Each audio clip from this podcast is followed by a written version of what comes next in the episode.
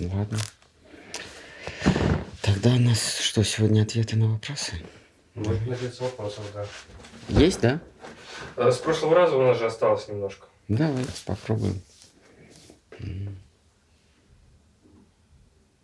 Потом почитаем, если не появится вопрос. Вопрос с прошлого раза. Махарадж, что такое мысль, где она берет свое начало, почему мы выбираем одну из многих и называем ее своей? Хм. А, Просто люди дают разные толкования понятию мысль. А в ведической традиции, философской традиции существует такое понятие, как ум. А ум – это такой инструмент, который, который а, манипулирует образами. Или, а, проще сказать, который имеет дело с образами. И а, а, ум рисуется как, как а, возничий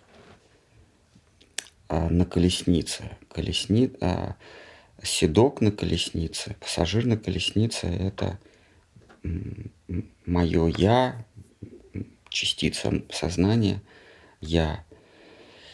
И если я даю генеральную доверенность, даю право управления своей колесницей уму, то ум направляет... Ой, давайте мы берем. Если я даю право управления, а, доверяюсь полностью уму, то ум направляет меня а, к, к объектам, а, к объектам чувств. И вот, то есть вот есть объект чувств, у каждого объекта есть, ну, вернее, у каждого чувства есть свой партнер по отношениям. А, а, У слуха есть партнер, это звук, который он воспринимает через ухо. Ухо это такая, такая мембрана, которая настроена на определенную волну, а эту волну мы называем звуковой волной. У зрения есть а, его объект – это цвет, ну или соцветие, которое мы называем зрительным образом. У, естественно, у вкуса есть, вернее, ну да, у вкуса есть через язык. Его партнер – это вкус а, и так далее, да. У обоняния есть запах через такую мембрану, которая называется нос. И вот эта связь а, чувства с его объектом называется мыслью. Но эта связь а, а, а, осмысляется или осуществляется с помощью ума. То есть если нет ума, то наш нос никогда не свяжется с запахом. То есть он не будет его э, воспринимать. Если нет ума, то наш глаз никогда не свяжется с цветом. То есть нужно, нужно как бы зарегистрировать, осмыслить, осмыслить или осуществить связь чувства с предметом чувств, ощущения. Вот это делает, э, вот это делает ум, а осуществление связи э, чувства с, э, с объектом чувства и называется мысль. То есть ум, он прокладывает такие мостик, да, прокладывает такой мостик, который соединяет обоняние с запахом, а, зрение с цветом, а слух с звуком. Вот И вот это, этот вот мостик и есть мысль.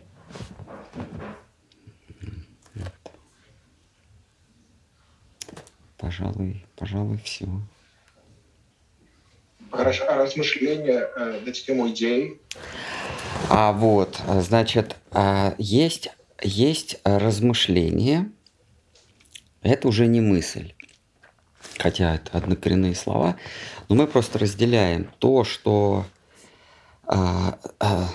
то, что связывает меня с внечувственным объектом, не с запахом, не с звуком, не с цветом, это называется размышление.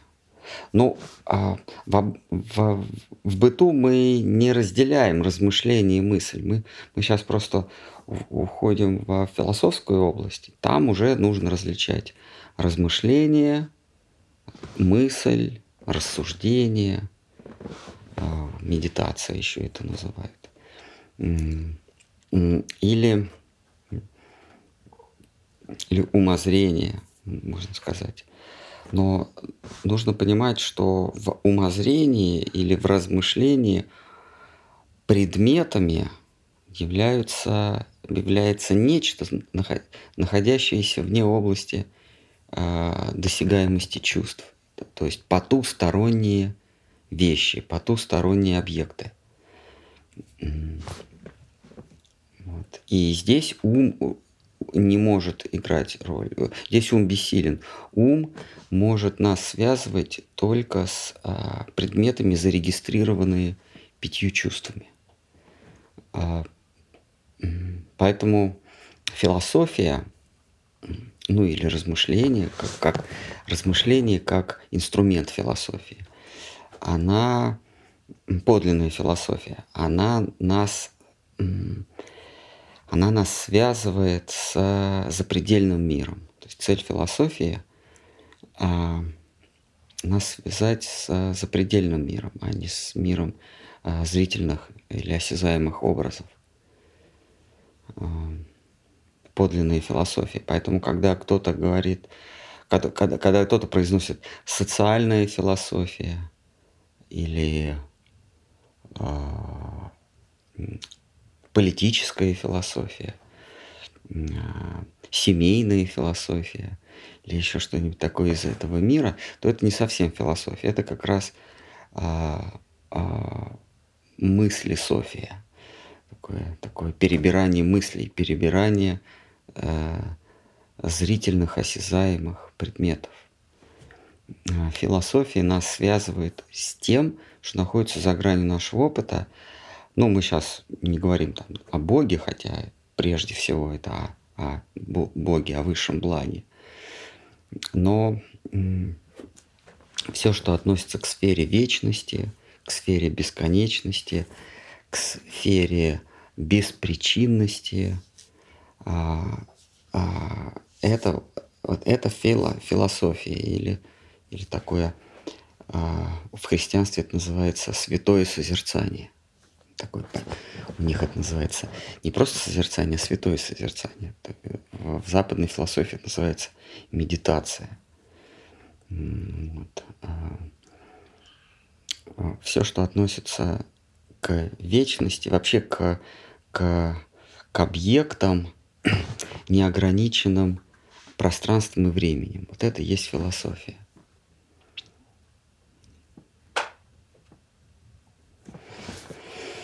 Вот. Есть какие-нибудь еще? Кто-нибудь, может, хочет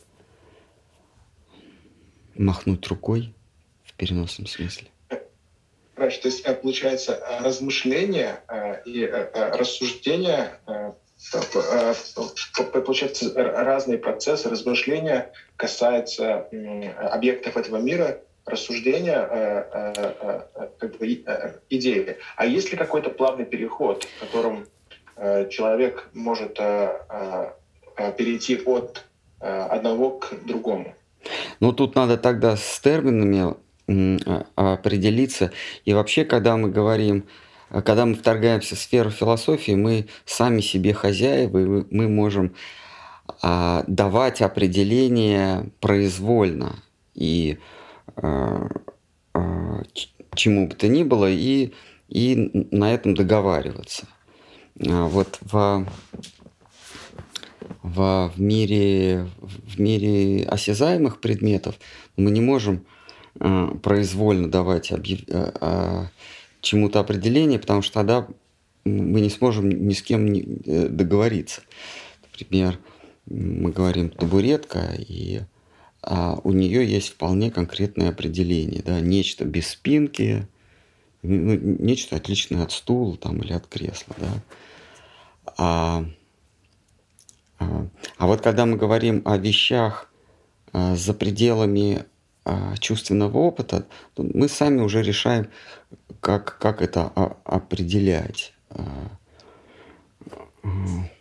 вот Гегель, он по-немецки называет «Sein», а, а, бытие, да, но это не совсем бытие, а, а бытийствование, то есть бытие меня, а не просто бытие, а бытие меня, Sein. Такого слова не было, но вот он его вводит.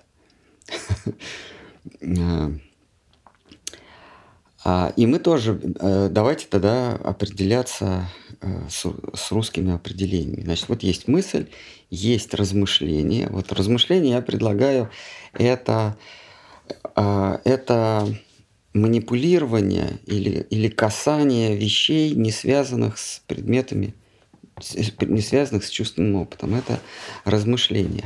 И вот здесь мы уже можем размышлять. И да, и это, и да, это размышление, оно о вещах, не имеющих границы во времени и в пространстве. Вот, вот все, что не имеет а, а, границ во времени и пространстве, все относится к сфере размышления. А, например, откуда взялся мир, что есть причина бытия, а, что есть вечность, что есть бесконечность, а, что есть я. Вот это вот размышление. А вот рассуждение – а, давайте вводить термин. Вот я предлагаю размышлением, вернее, рассуждением называть манипулирование. Мало того, что объектами за границами чувственного опыта, но а, а, а, при этом разделять эти объекты на благо, а, на, на, на полезное и бесполезное. Вот это вот рассуждение. Вот этим занимается разум. Не ум, а разум. Разум, он когда начинает размышлять в контексте, что мне полезно, а что бесполезно или вредно, вот это уже, я это называю рассуждением. А размышление – это а, беспристрастно а, перебирать объекты за границами чувственного опыта. Ну вот все, что за границами зримого бытия, вот, и мы, мы начинаем об этом, как они говорят, спекулировать, да, размышлять, вот это вот размышление. А когда мы вы, выхватываем, высвечиваем предметы за границей чувственного бытия и говорим, вот это мне во благо, а это мне не во благо, вот сама эта работа, отделение блага от неблага, есть рассуждение, то есть судить рассуждать. Но в целом, да, вы правы. А, вот. Целом вы правы, да. А, а есть какой-то процесс, э, какой-то вот, ну, промежуток э, пути, когда э, живое существо уходит от размышления о предметах чувств, чувств к размышлению об идеях. Да, интересно. Я не думал об этом. А, там происходит квантовый скачок, да, или, или какая-то постепенность. А, или поступенность. Но мне кажется, что есть какой-то квантовый скачок, когда мы отрываемся от предметов чувственного опыта и и, и начинаем рассуждать о, о них не, не в контексте приятно и неприятно, а в контексте полезно и бесполезно. Или полезно и вредно. Например, мы, мы же можем, ну, берем мы какой-нибудь апельсин, да, мы можем размышлять о нем как о чем-то желтом, там, сладком, и в конце концов приятном или неприятном, приятным мне или неприятен. А потом мы вдруг делаем квантовый скачок и, и начинаем его размы... о нем размышлять, полезен он или не полезен. А, а вот это уже рассуждение. Да, это, это квантовый скачок происходит. Но полезное и бесполезное или вредное, оно имеет свою перспективу. А я рассуждаю о нем, о каком-то предмете а, в перспективе одного дня, двух дней, там, трех дней, или, наконец, вечности. Вот, вот с точки зрения двух дней, этот апельсин, он мне полезен или бесполезен? То что, то, что он приятен, да, вот он мне приятен, неприятен, понятно, мы уже оторвались от этого. Теперь мы говорим, полезен или нет. Вот я его съем, а у меня там какой-нибудь там аллергии на него. Вот мне его хочется, но будет аллергия через три дня. А, и в этом смысле он, он мне вреден, он мне не полезен. А, и, наконец, мы делаем такой скачок, а если не, не, не в контексте трех дней, а в контексте бесконечности. И мы понимаем, что он не полезен, не бесполезен, вообще непонятно чего. То есть он, это, этого и нету даже. Вот. И когда мы, в принципе, начинаем свою жизнь выстраивать в, в бесконечности, то есть мы ее, мы ее переносим в бесконечное бытие, бесконечное бытие себя, вот это Sein. И мы вдруг обнаружим, что много-много вещей, о которых мы сейчас беспокоимся, тревожимся, радуемся, печалимся, оказывается вообще прахом, пшиком. И на, на фоне вот этого пшика выступает нечто действительно важное. Это, это освобождение, мукти или, или преданность, бхакти, вера, любовь, а, лила, Господь Бог, а, самбандха, мои, а, мое, моя роль, Э, в, в вечности. Вот э, здесь уже вот это происходит квантовый скачок. Полезность и бесполезность не в рамках даже одной жизни или как э, благочестивые люди размышляют, что будет со мной в, следующей жизни. Вот я вот сейчас вот так вот поступлю, а, а за это я в следующей жизни буду страдать. Чему учит Веда? Но если мы это все растянем до бесконечности, ну да, но в следующей жизни пострадаю, зато в позаследующей не буду. А вообще, э, с точки зрения служения Всевышнему, э, ну, пострадаю я там пару жизней следующих. Ну и что? Зато э, Всевышнему доставлю удовольствие сиюминутное. Вот это уже святое размышление или святое рассуждение. Вот. Э, то есть, получается, по мере э, изменения самоидентификации э, человека начинает ну, рассуждать, ну, размышлять по-разному. То есть как-то как это должно быть привязано к, сам, к самости. Ну, та, к самости, да. Вот когда мы сиюминутно ищем себе благо, то мы не вырываемся за рамки приятного и неприятного. Вот мне вот сейчас вот хочется что-то там Э, получить удовольствие. И, но я не думаю, что со мной будет завтра. Да? А, а сейчас я думаю о благе, который будет вот вот-вот-вот, вот сейчас. Это называется быть рабом ума, быть рабом своих страстей. Если человек а, растянул свое бытие, допустим, до завтра или там до до следующих нескольких дней. Тогда он думает, вот я сейчас получу удовольствие, а потом буду страдать. Вот здесь уже включается разум. Это такой будет, происходит такой квантовый тонкий переход. А благо не, не сиюминутное, а благо с, с отсрочкой. То есть сейчас я несу некие аскезы, но зато потом я буду наслаждаться. То есть человек э, недалекий, он говорит, он, или он размышляет, мне вот сейчас надо получить благо.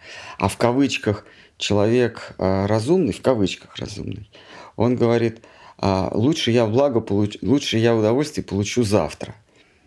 Но по сути, между ними нет никакой разницы.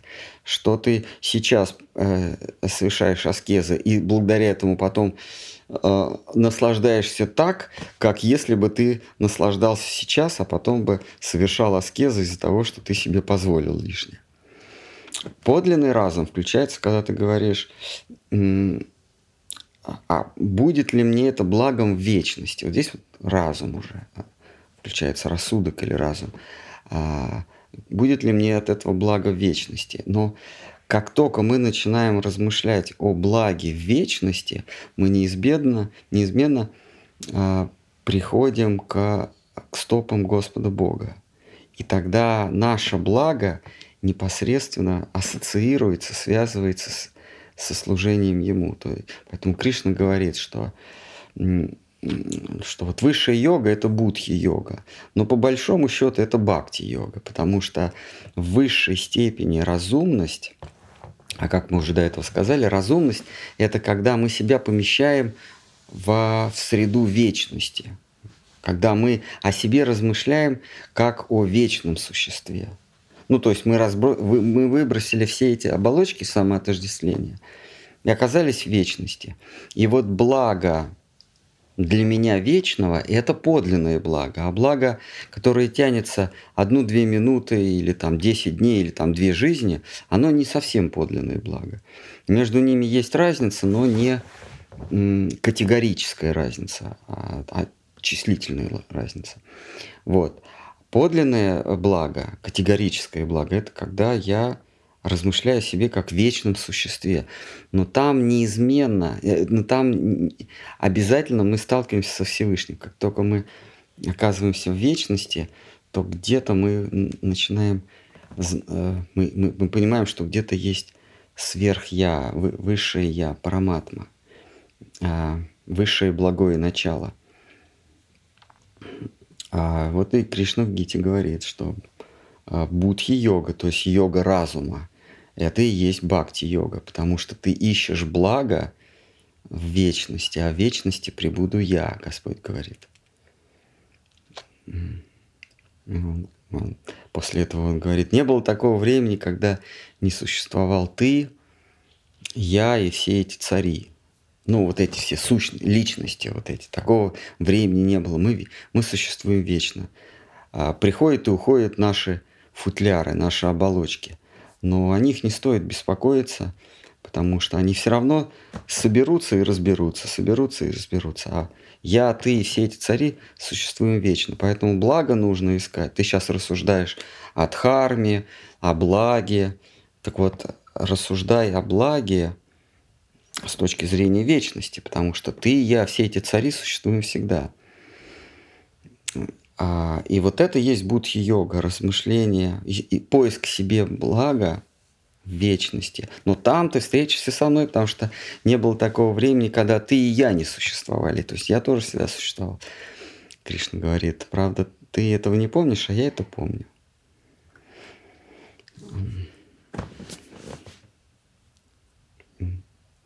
Какие-то еще, может быть, кто-то хочет что-нибудь отколоть переносном, конечно, смысле. Следующий вопрос. Давайте. Вирус спрашивает. Махараш, как не определять себя человеком, ведь среда формирует сознание? Как не определять себя человеком? Среда не формирует сознание, это все, а, этого, это все самовлюбленные друзья вам из 17 главы советуют.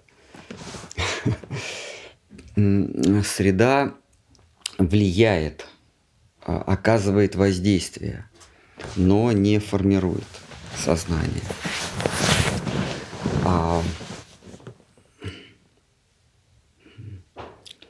а, под солнцем у вас может появиться загар. но у вас может загореть рука там, или шея. Но солнце не формирует вашу шею и, и руку. Оно влияет на него, оно придает ему более темный окрас а, вашему телу. Но солнце не дает, не, не формирует ваше тело.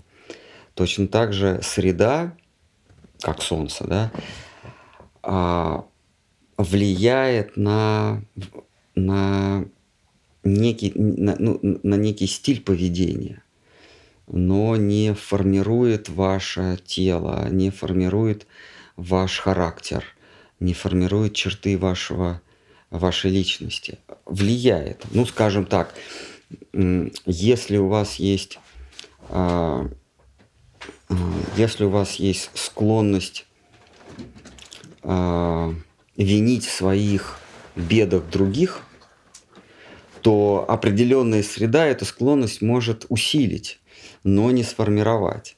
То есть, если у вас есть склонность э, винить в своих бедах других, то в, как, в каких бы условиях, какой бы среде вы ни оказались, эта склонность у вас сохранится.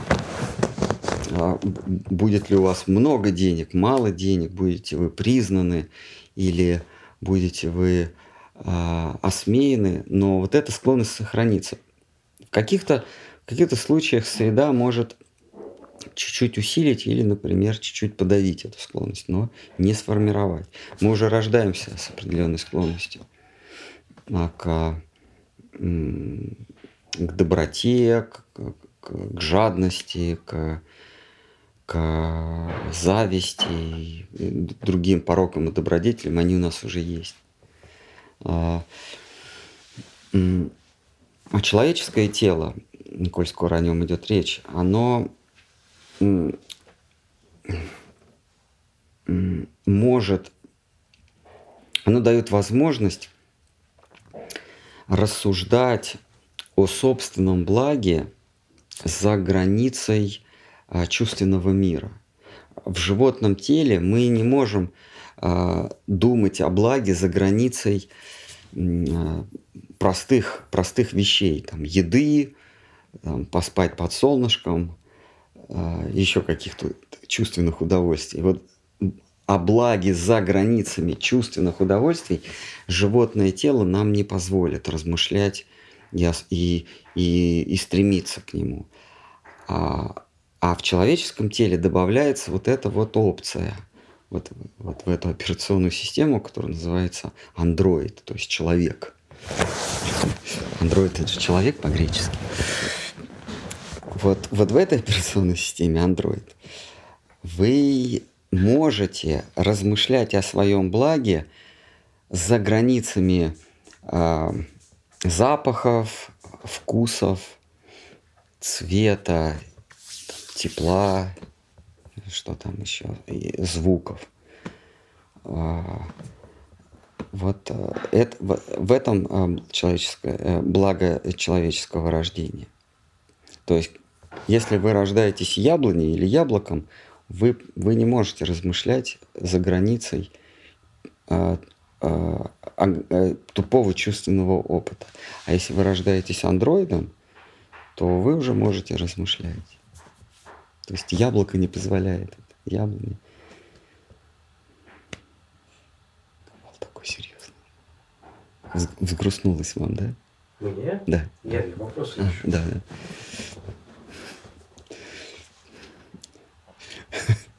Nachtfrage? Нахте. Нексте фраге. Нахт это ночь, а нексте это следующий.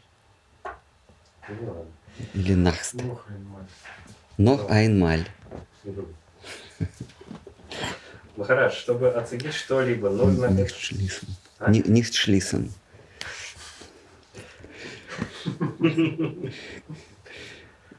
Махарадж, чтобы оценить что-либо, нужно это сравнить с... А, чтобы оценить что-либо, нужно это сравнить с чем-либо. Может, мы здесь оцениваем счастье? Да, я согласен. Я не встречал такого, но это э, не, не, несомненная истина. Для того, чтобы что-то оценить, нужно, э, нужно оценить это на контрасте с чем-то. хорошее это или плохое, насколько это ценно. Но мы все ищем счастье, да, это э, один из главных постулатов учения вайшнавов. Всякое живое существо, независимо от телесной оболочки, в которой оно пребывает, ищет ананду, ищет упоение, благо. Правда, находясь в иллюзии, живое существо благо ищет в чувственных удовольствиях. То есть в удовольствиях, которые доставляют колебания от цвета, запаха, такие вот такие примитивные удовольствия. Но тяга, поиск счастья заложена в самой природе живого существа. Как только мы а, а, удаляем поиск счастья из а, существа, из нашего существа, мы перестаем быть сознательным существом. Собственно, сознание всегда занимается поиском ананды, поиском счастья. А, находясь в человеческом теле или в животном теле или каком-нибудь еще, даже в теле чистого духа, мы всегда ищем счастье. А, когда мы ищем счастье через обладание, то мы терпим неудачу, жизнь за жизнью, терпим неудачу. Потому что счастье живого существа – это отдавание, это а, жертвенность а, высшему, высшему существу, а, которое есть Акхила Расамрита Синдху, которое есть само средоточие счастья. Вот когда мы ищем счастье в нем, в средоточии счастья, а ищем счастье как покорный слуга, тогда мы обретаем подлинное счастье. А если мы ищем счастье в а, приняв, приняв облик а, лорда, господина, тогда мы терпим неудачу, потому что само счастье, оно от нас скрывается. А, Кришна есть воплощение счастья. Счастье собственной персоны. Наверное, так. Вопрос в контексте. Что такое счастье для Вайшнава? Значит, вот в философском смысле счастье – это а, высшая сущность, это личность. Вот, как, а, как Чукчи говорит, что Слава КПСС вообще не человек. А вот Вайшнав, в отличие от него, говорит, что счастье – это вообще-то человек. Ну, человек имеется в виду некое существо а, андрогенное, человекоподобное существо, у которого две ноги, две руки. Поговаривают, что у него в одной руке флейта, в другой руке сладости. А,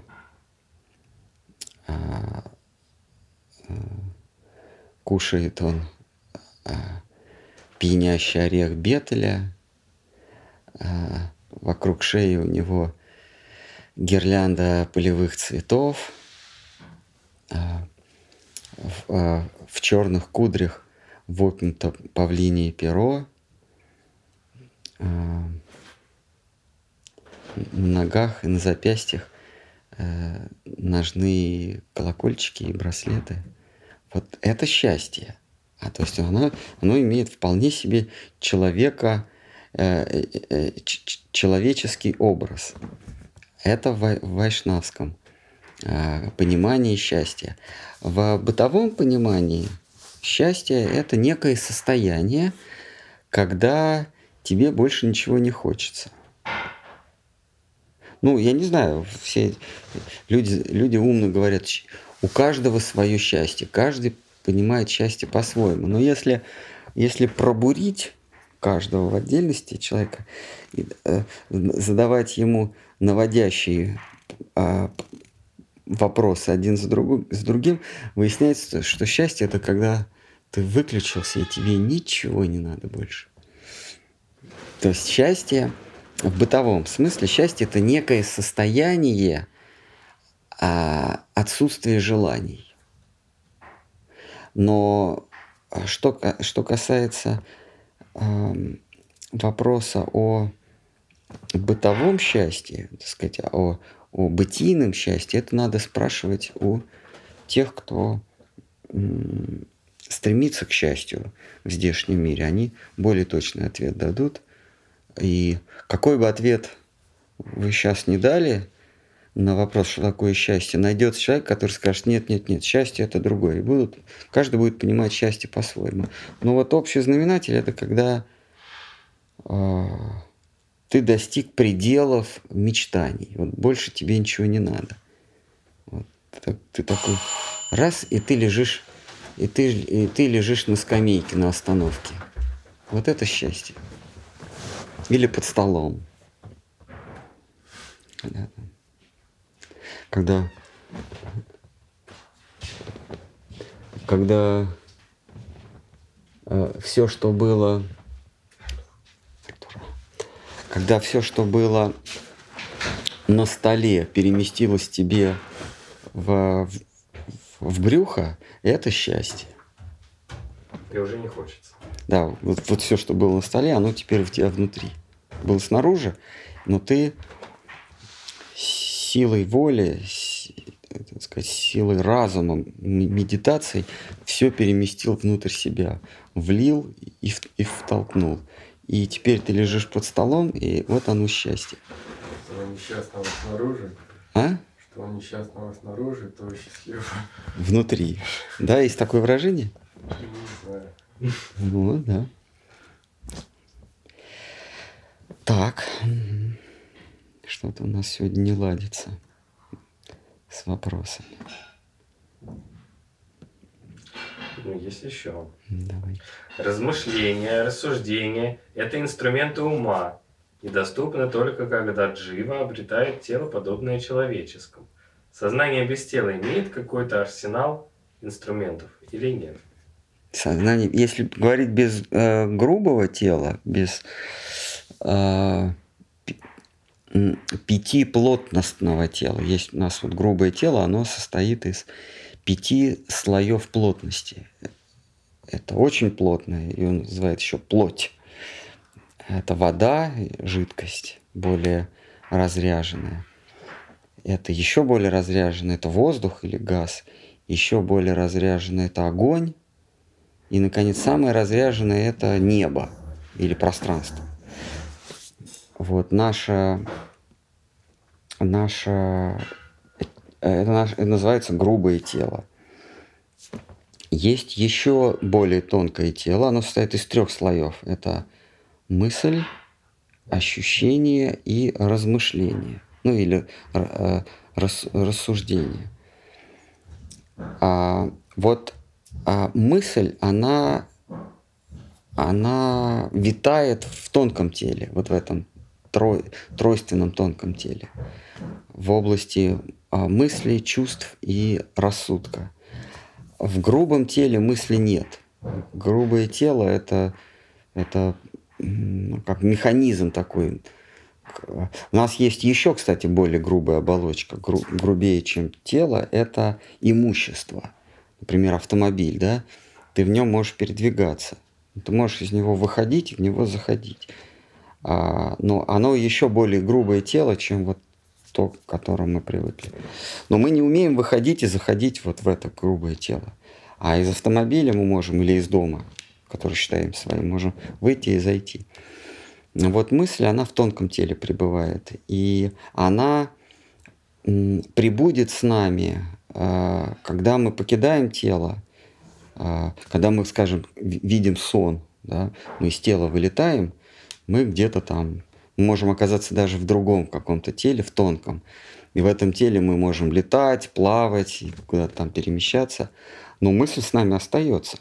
То есть тело, оно лежит, посапывает, а мы с вами в новом теле, в тонком теле, мы мыслим, мы даже чувствуем, потому что это тело состоит из мысли, чувства и рассуждения. Мы во сне, мы видим, мы чувствуем, и мы размышляем. Потом мы снова вваливаемся вот в это тело и просыпаемся. Глаза открываем и уже начинаем мысли чувствовать через вот эти вот уши, нос. А в общем-то нам это не, не обязательно. А, вот. Мысль пребывает в тонком теле. И это тонкое тело э, не, оста... не покидается нами никогда. Даже в следующую жизнь мы переходим в тонком теле. А его, конечно, кантуют при смерти и, при, и во время межсмерти, и во время рождения там происходит хорошая такая встряска тонкого тела, но мысли, чувства, э, размышления, они все равно остаются. И у нас сохраняются в следующей жизни э, какие-то предпочтения, пристрастия, черты характера из, из прошлых жизней. Э, вот. А, ну, это мы возвращаемся к прошлому вопросу, как формирует ли окружающий мир а, нас. Если бы, если бы бытие определяло сознание, тогда бы близнецы имели одинаковый характер. А эти две сущности рождаются в одинаковых телах и абсолютно в одинаковых условиях. То есть мама а, одинаково а, внимательна и к тому, и к другому. Но люди вырастают совершенно разными мы это переносим из прошлых жизней. Да, мы по карме рождаемся, мы попадаем в одно утробо и рождаемся у одних и тех же родителей. Но а, несем кармический груз из прошлой жизни мы каждый свой.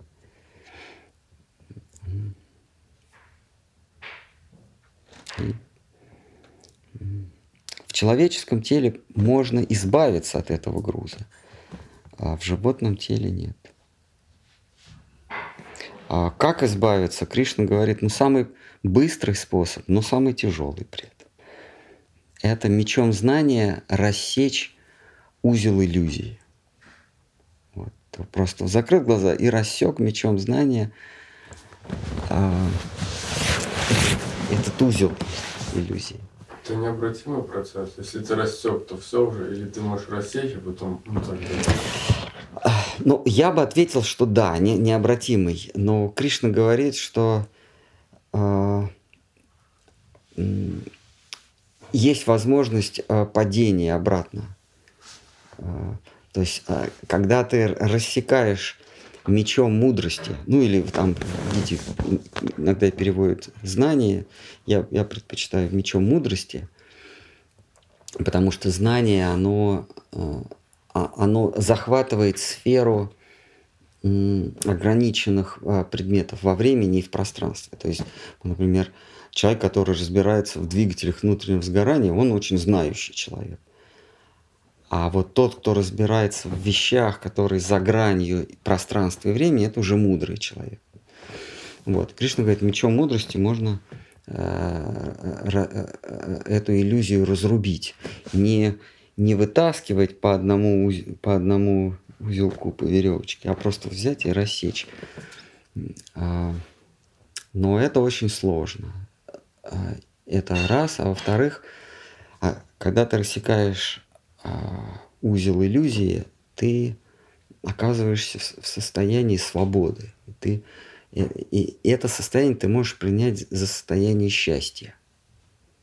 Потому что ты избавляешься от страданий и, и возникает иллюзия счастья. И вот, а, вот эта иллюзия, что ты счастлив, и больше стремиться не к чему, играет с, с дживой, живым существом, злую шутку. Ты снова ищешь, а, а, ты, ты, ты понимаешь, что свобода, а, через какое-то время ты понимаешь, что свобода, она не полная. Чего-то в состоянии свободы, чего-то не хватает. И поскольку у тебя нет, а, нету тяги к чему-то более, ты не понимаешь, что, что есть нечто высшее, чем свобода, ты оказываешься снова в этом мире, связываешь себя узами, но поначалу связываешь себя узами а, признания окружающих. Не деньгами, не властью, а именно признание. Вот. А, а, то есть свобода, она дает большой шанс снова вернуться в состояние порабощения. И в этом состоянии порабощения мы бесконечное и вечное ужимаем до предметов, и, и бесконечное мы воспринимаем как какой-то образ. Вот как вот мы э, пару дней назад а, обсуждали, что мир — это просто гуляние волн. А, но у волны нет образа, потому что ну, это просто это просто пере, переливание напряжения. Что такое волна? Это просто переход напряжения. У волны нету образа в том смысле, что у нее нет локации никакой. Вот где находится волна? Непонятно, да? Вот она, вот а, как вот мы, мы, мы говорили, да, вот берем канат и начинаем, вы, вы за один конец, я за другой, вот начинаем, значит, этот канат трясти. Где находится волна? Непонятно, где она находится. Понятно, что мы знаем ее скорость. Можно побыстрее, можно помедленнее. Скорость мы ее знаем. А вот где она, там она просто растянута. А, точно так же этот мир – это бесконечное, бесконечное и бесконечно разнообразное колебание, или Штхарм хорошо говорит, вибрация, бесконечные вибрации – все возможные вибрации. А, когда мы их воспринимаем одновременно все, то есть вот а, это называется просветление или разрубить му, мечом мудрости, иллюзию. Когда мы одновременно все вибрации воспринимаем, они вдруг а, компенсируют друг другу и оказывается стоячая волна, то есть такой свет. Вот это есть ты оказываешься в Брахмаджоте, потому что все колебания, они вдруг суммируются и оказываются светом. Но там невозможно ориентироваться, потому что надо налог заплатить, а, нужно остановиться на светофоре, поэтому из всеобщей волны нужно выхватить и, и все-таки вычислить, там зеленый или красный. Иначе ты будешь со скоростью света летать по перекресткам. Вот. И вот когда мы волну эту, а, вот она вот гуляет, эта волна, да, я сейчас не все волны, а только одну беру. Вот она гуляет, а мы ее начинаем ужимать, ужимать, ужимать, ужимать, и ужали до какого-то до горбика этой волны. И вот это уже образ. И вот то, что мы с вами наблюдаем, звуки, запахи, цвет, а, вкус, это все кончики неких колебаний верхушечки этих колебаний, которые мы называем звуки, запахи, а это просто колебания, которые, которые нас колеблят. Да? И это и есть тот мир иллюзий, мир образов, когда мы редуцируем физики, говорит, редуцируем колебания до, до а, корпускула, до, до частички. Вот, вот мы все вот это с вами наблюдаем. А, и Самое простое – это вот мудростью просто разрубить этот узел иллюзии. Но он не работает в большинстве случаев, поэтому Кришна говорит, для большинства живых существ самое разумное – это не привязываясь действовать. Действовать, не привязываясь к тому, что получится из того, что ты сделал. А, то есть, а, переводя на этический язык, не радоваться – тому, что получилось, и не печалиться тому, что не получилось. А, не радоваться, когда, не ликовать, когда приобретаешь, и не горевать, когда теряешь. Это означает а, не привязываться к плодам своего труда. Вот, в общем, вся карма-йога на самом деле сводится к двум постулатам. Не радоваться, когда получаешь желаемое, и не печалиться, когда не получаешь желаемое. А, это более тонкий, более длительный путь, но но на этом пути а, много помощников, а, которые учат доброделанию. И он, а, он, так сказать, более пологий. То есть по нему дольше идти, но легче, потому что он пологий. Путь а, просветления, путь дхьяны, медитации, он короткий, но он довольно, довольно э, крутой путь. Радоваться это означает ну, сдерживать радость. Вот радость наша приходит. А, вот сдерживать радость это практика, да. Ее надо сдерживать. Но со временем это станет второй натурой. Ты, ты себя не будешь сдерживать. Ты, ты просто будешь... От того, что ты будешь понимать, что это все временно, ты не будешь радоваться.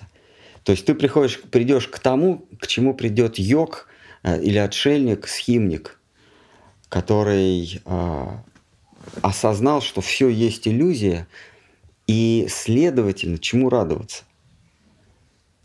Но э, добродел э, или человек, э, творящий карму йогу, не привязывающийся к плодам труда, он к тому же самому приходит, но через, через долгое время, но зато это надежный путь. А, надежный путь. То есть, когда ты по, идешь по пологому пути довольно долго, но скатиться тебе точно так же э, трудно. Э, э, тебе легче остановиться, когда начнется откат.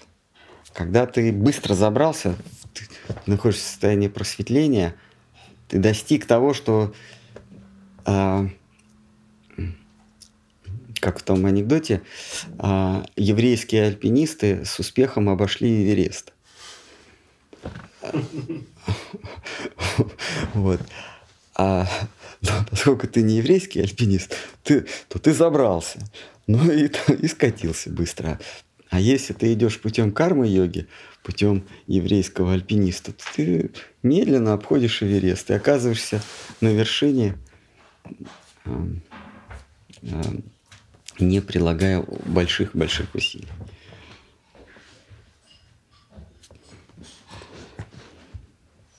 Хорошо. Да. А, когда, а, когда человек соприкасается с какими-то обстоятельствами, а, он, э, он как бы внутри э, разделяет их на приятное либо неприятное. То есть это, это что-то радостное э, или что-то печальное. Это работа ума. А, а, угу. а есть ли возможность не разделять?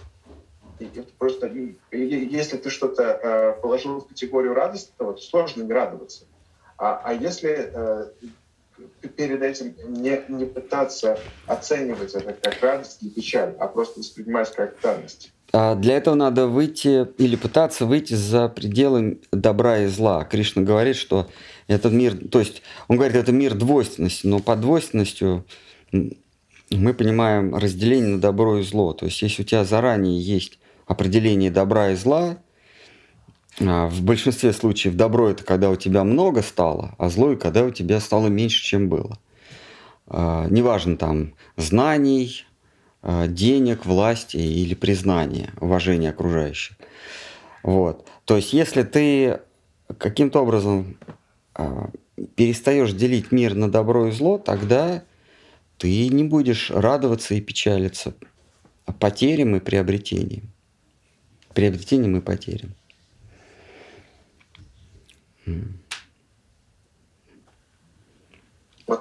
А теперь вопрос, а как не делить? Как не делить?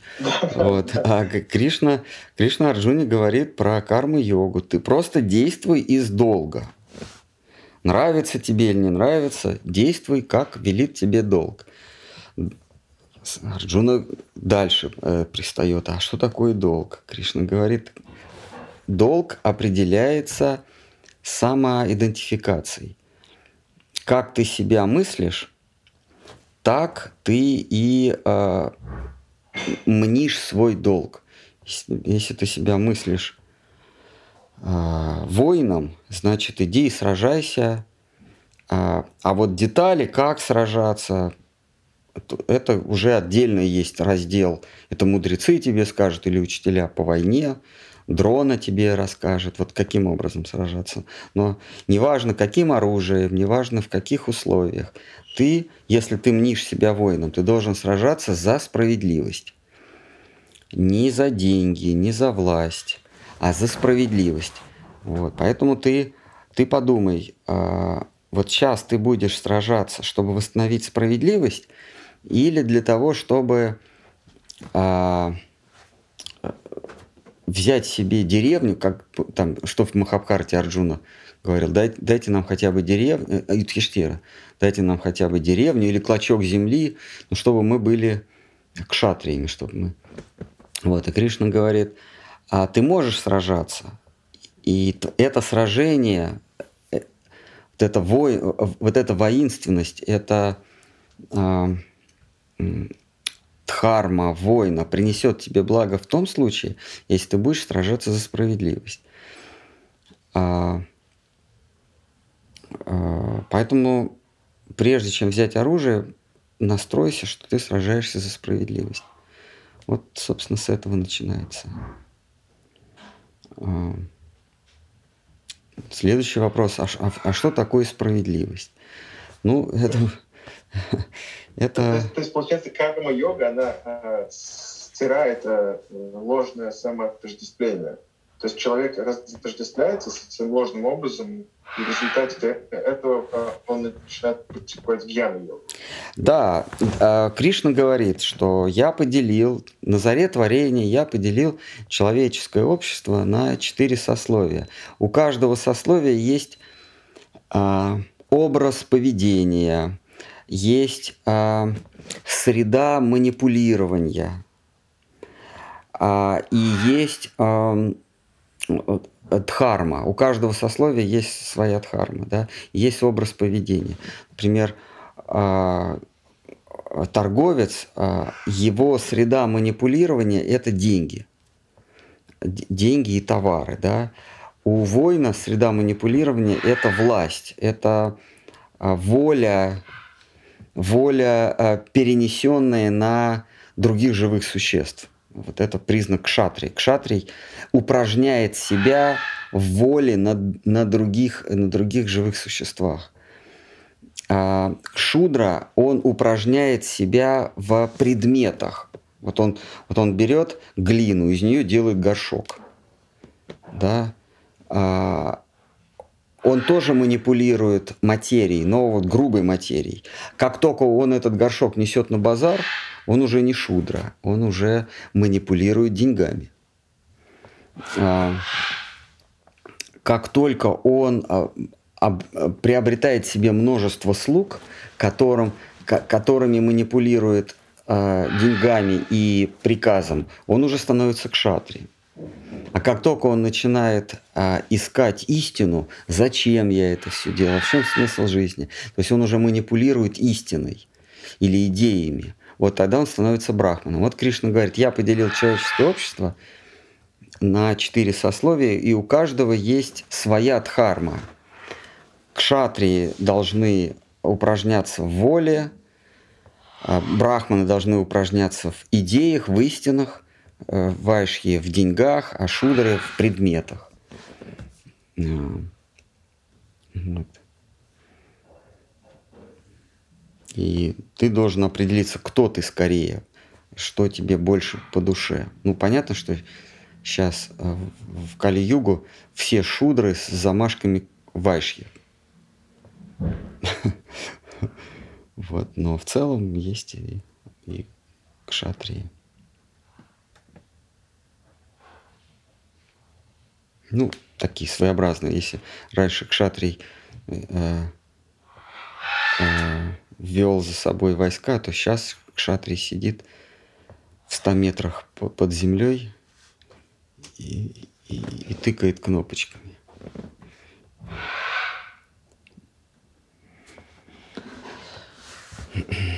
Ну что, вот на этом, наверное, есть, если есть вопросы. Еще буквально пару вопросов. Еще буквально плюс-минус бесконечность вопросов. Про это тоже есть вопрос, кстати. Ну, похоже. А, а как осознать, что я не тело? Ну вот мы как раз об этом только что и говорили. Есть несколько путей осознать, что не тело. Я надеюсь, не, не, не только грубое физическое тело, а тело умственное.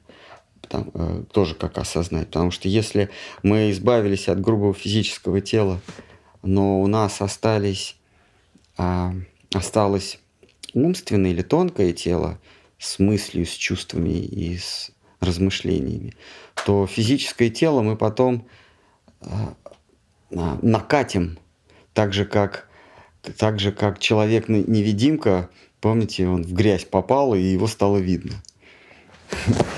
А, у нас есть невидимое тело, а, как оно называется, забыл, а, вот, а, на санскрите.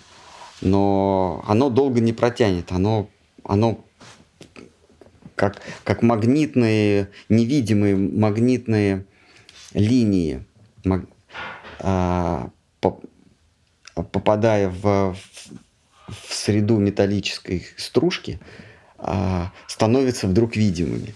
Вот, вот эта пыль э, металлическая, она выстраивается по магнитным линиям. Точно так же наше тело тонкое, с нашими мыслями, чувствами, оно обязательно а, оплатится, или говорят, воплотится. Оно плоть приобретет.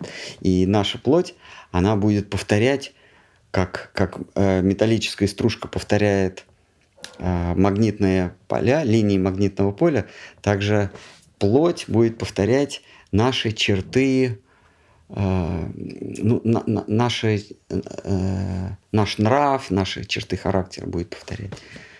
Э, вот как а разотождествить, как избавиться, э, мы как раз на, обсуждали в предыдущем вопросе это. Самое простое, но длительное – это а, действовать а, из чувства долга. А долг а, определяется справедливостью, то есть действовать по справедливости. Это, кстати, одна из добродетелей а, греческого, древнегреческого общества. Де- действовать по справедливости, то есть быть щедрым, справедливым, мудрым и а, умеренным или аскетичным по-нашему.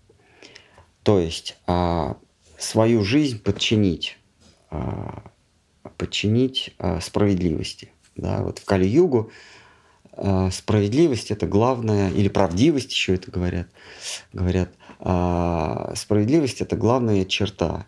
Если вы ведете, действуете по справедливости, то со временем у вас а, а, стирается грань между а, добром и злом. Вы поднимаетесь над добром и злом. А, вы поднимаетесь над добром и злом, вы не ликуете при приобретениях и не печалитесь при, а, при потерях, потому что все справедливо.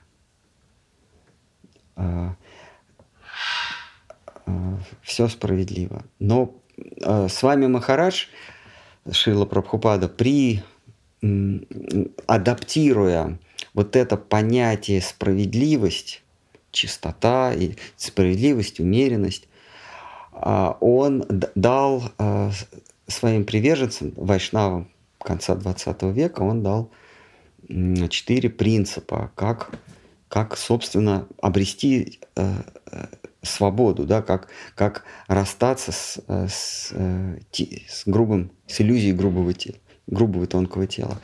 Это, это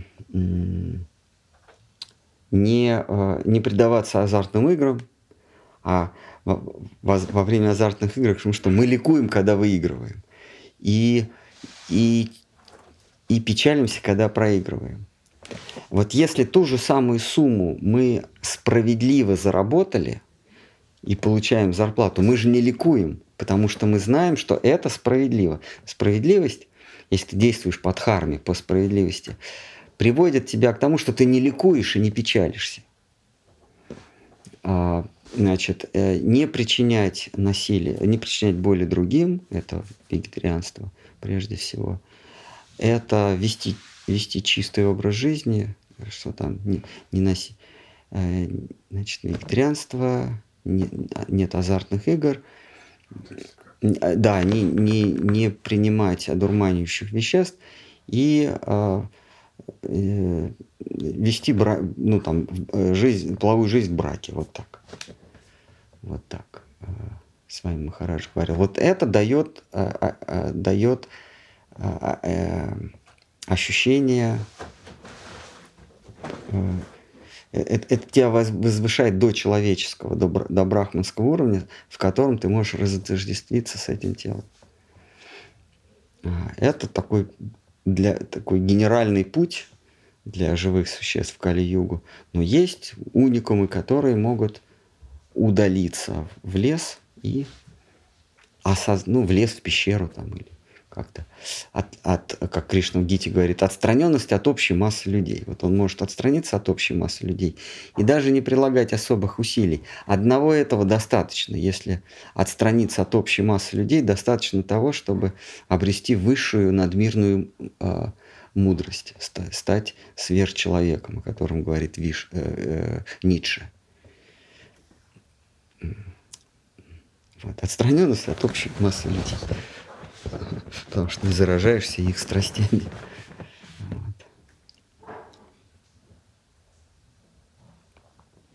Это вот как в повседневной жизни мы идем в, в лес наслаждений, сейчас это называется супермаркет или гипермаркет. И мы знаем, что вот нам надо купить одну бутылку молока. Больше вот мне ничего не надо, да? А, а вы... А, что? Мы вчера да, за проводом заехали. За проводом заехали. с телегой. С телегой, да. И как раз хотел это сказать. То есть ты идешь, ты знаешь, тебе на, надо там кусок хлеба и там э, пол-литра молока. Вот больше тебе не надо ничего. Но выезжаешь ты с телегой, и там ёршики для унитазов, у тебя там э, карнизы, э, э, булочка такая, булочка сякая. У тебя целая телега жратвы. Вот а, отстраненность от общей массы людей решает, полов... наверное, больше, большую часть всех проблем. Поэтому Кришна он включает это в когда Арджуна спрашивает, а что есть мудрость? И Кришна начинает перечислять там 25, а, по-моему, пунктов. Вот. Две дюжины пунктов, что есть мудрость. Вот одна из них а, отстраненность, одна из добродетелей мудрости, отстраненность от общей массы людей. Потому что когда ты въезжаешь в супермаркет, который называется э, человеческое общество, то ты обзаводишься телегами еды. Вот.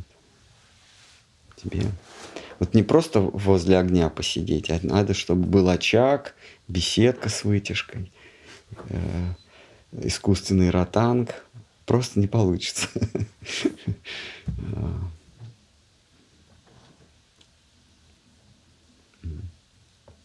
Не, не, просто, не просто переместиться, а на Тигуане с ресничками.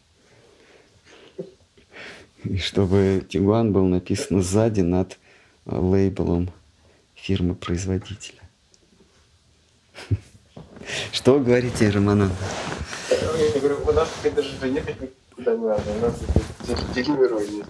Зашел на сайт, кнопочки нажал, тебе через два часа все привезли вообще ужас. Даже усилия прилагать, идти куда-то не надо. Кошмар.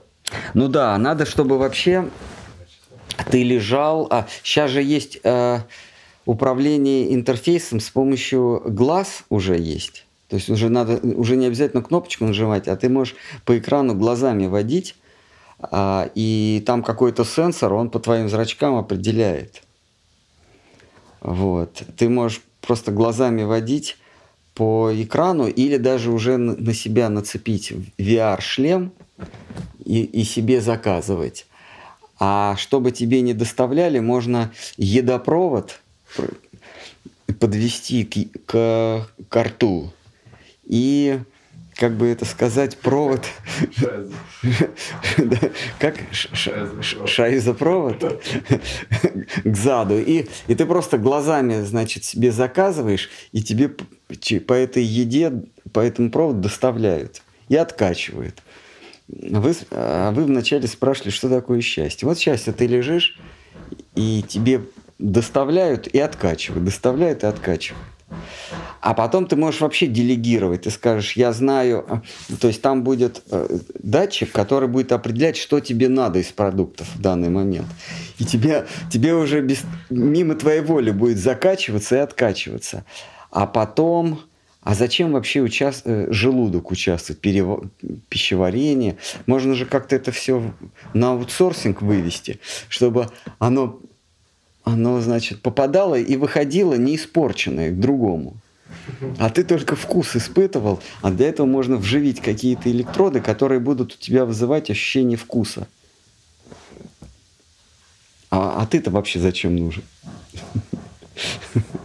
Вот оно счастье. Счастье это э, когда тебя нет. И вот мы приходим к пониманию буддиста. Счастье – это когда тебя нет. Потому что, ну, действительно, мы, мы работаем всю жизнь для того, чтобы а, у нас а, едопровод подходил и уходил. То есть мы как бы облегчаем жизнь. Высшая точка облегчения – это когда еда мимо тебя сама ходит. А зачем ты тогда нужен? Ощущать? Ну, ну что, а что ощущать? Это же просто возбуждение каких-то нейронов. Ну да, можно это возбуждать, а можно и не возбуждать, и быть также счастливым. Но для этого надо перестать быть. Вот оно, буддийское счастье. Тебя нет.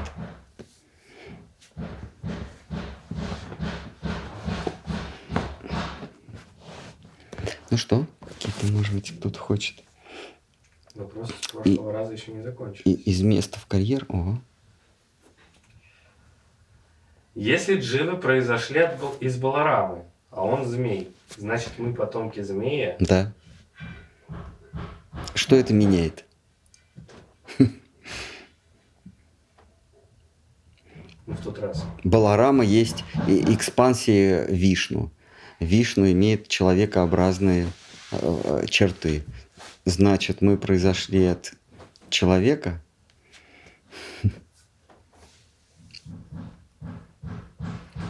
Баларама – это эго Всевышнего. Ну, собственно, эго – это и есть мы. мы. А между мной и эго, моим эго такая же, такая же зыбкая граница, как между Кришной и Баларамой. Баларама это, это эго Кришны. И эго Кришны в определенном ракурсе воспринимается как гигантский змей. Да.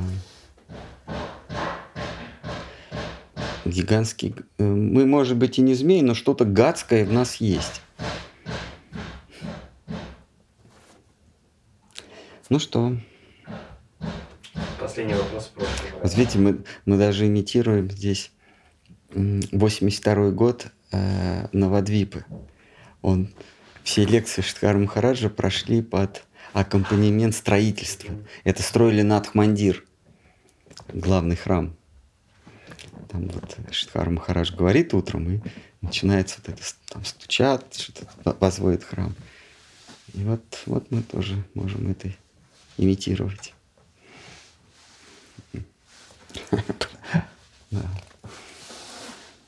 Ну, калибр другой, поэтому только подоконник.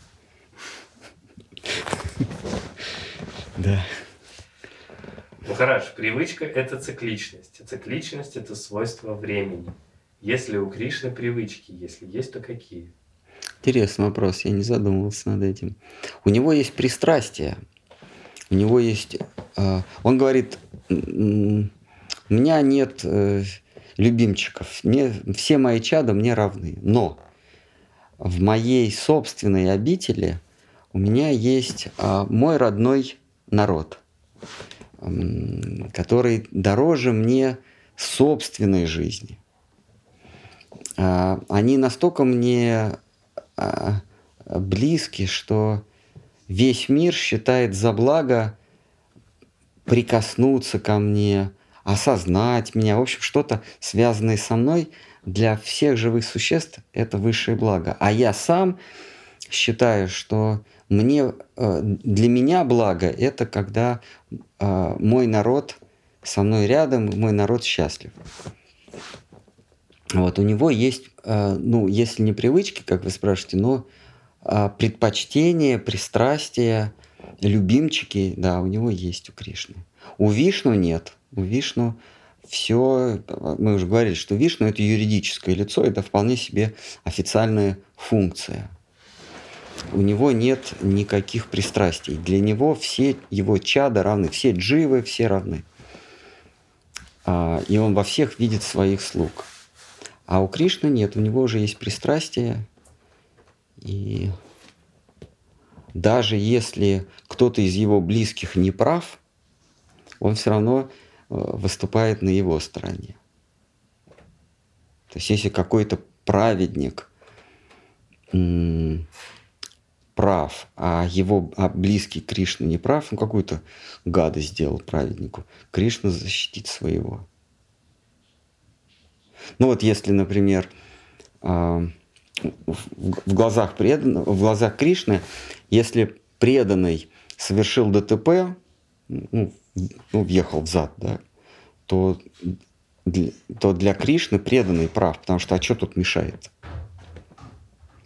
Или, например, снес, снес э, на встречке, на, едучи на фуре, снес на встречке несколько легковушек. А для Кришны он будет прав, потому что это преданный. Кришна даже э, эту абсурдную идею возводит до максимума. Он говорит, даже если мой преданный уничтожит всех живых существ во Вселенной, ну и даже, даже, даже если он уничтожит, допустим, всех украинцев или белорусов, то преданный будет мой прав. Вот Кришна вот даже такого доходит. Вот. То есть даже если он уничтожит всех украинцев, но при этом он мой преданный, а, Кришна говорит, э, он прав, и дороже его нет у меня никого ну, за это вот точно не посадят, потому что я правильно говорю.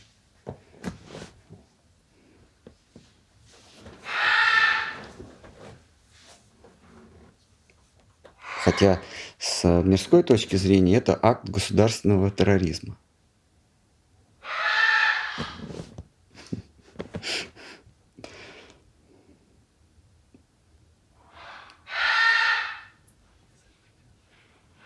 Но за это не посадят, потому что это в фарватере, э, в фарватере современных идей. Так, ну что, есть еще, может?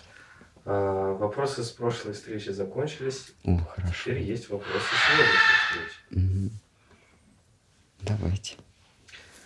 Это надолго. Надолго? Правда, там много? Здравствуйте, Махарадж. Да, здравствуйте, Алиса Фридман. Я хотела вот э, уточнить, а все-таки частица сознания, она стремится а, больше к Кришне или к Вишну?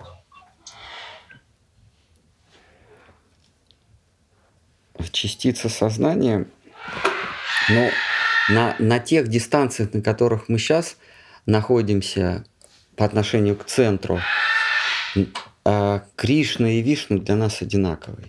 Поэтому душа ищет счастье. А высшим воплощением счастья или высшим средоточием счастья является Кришна, для которого нет законов и нет норм, нет норм морали. А, но, а, то есть душа ищет, а, душа ищет Всевышнего, ищет Кришну. Но на подступах Кришны а, а, большая часть душ находит такое упоение, оказавшись в Вайкунтхе или оказавшись в сфере Рамачандры, что больше и не хочет идти дальше. Оказавшись в лучезарной обители Всевышнего, Кришна говорит, в той обители нет солнца и луны, она сама светится – благостью и счастьем. Душа, оказавшись в этом мире, а, испытывает такое упоение, такое счастье, что и а, не помышляет о поисках чего-то другого. И очень редкие, редкие души, которые, как мы читаем в Брихат Бхагаватамритам, ищут что-то что-то более высокое, я бы так сказал, более запредельное. А вот э, Гопа Кумар, он, он оказывается, э, например, на Тапа Локи или на Джана Локи, где обитают просветленные мудрецы. Они себе там обитают прекрасно э, и не помышляют ни о чем, ни о чем более, более высоком. А, и они ему советуют. Мы видим по, по, по твоему лицу, по твоему выражению лица, что тебе здесь периодически не очень нравится. Есть одна область, откуда к нам порой не сходят высшие существа. Это область лучезарного Царства Божьего, Божьего. Отправляйся туда. Вот они скоро должны, когда они прибудут, они тебя могут с собой забрать туда. И вот Гопа Кумар отправляется туда, там ему хорошо, там он счастлив.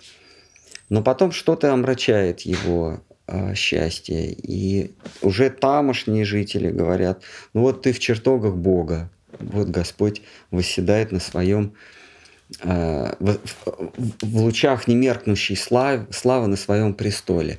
Но иногда тебе здесь грустно. Но мы знаем, что есть некий Утхава, например. Да? И вот Утхава, он приходит к нам с более высокой э, ступени, из более высокой области, э, там, где обитают пандавы. Я могу сейчас путаться в, в в этой иерархии, ну вот они говорят, вот есть Утхава, или есть Нарада, вот с ним поговори.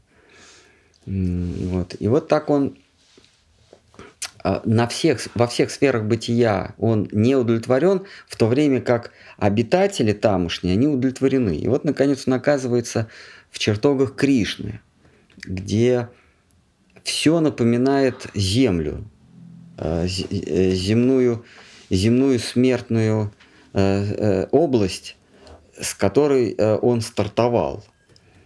Но здесь он удовлетворен полностью. Он оказывается в, в Кришну Локе, в, в, в краю Кришны, но там он удовлетворен. Но при этом а, а, все напоминает землю. Вот так.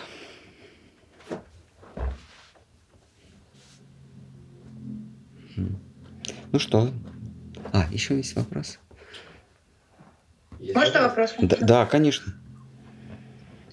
Э, вот одна из мыслей у вас такая была, что э, если в жизни преданного не происходит никаких изменений, то и нет влияния Господа на его жизнь. Угу. Вот. Вот. А если вот смотрите, то или иное обстоятельство, в кавычках враждебное, то это все-таки последствия поступка или это и есть то самое влияние?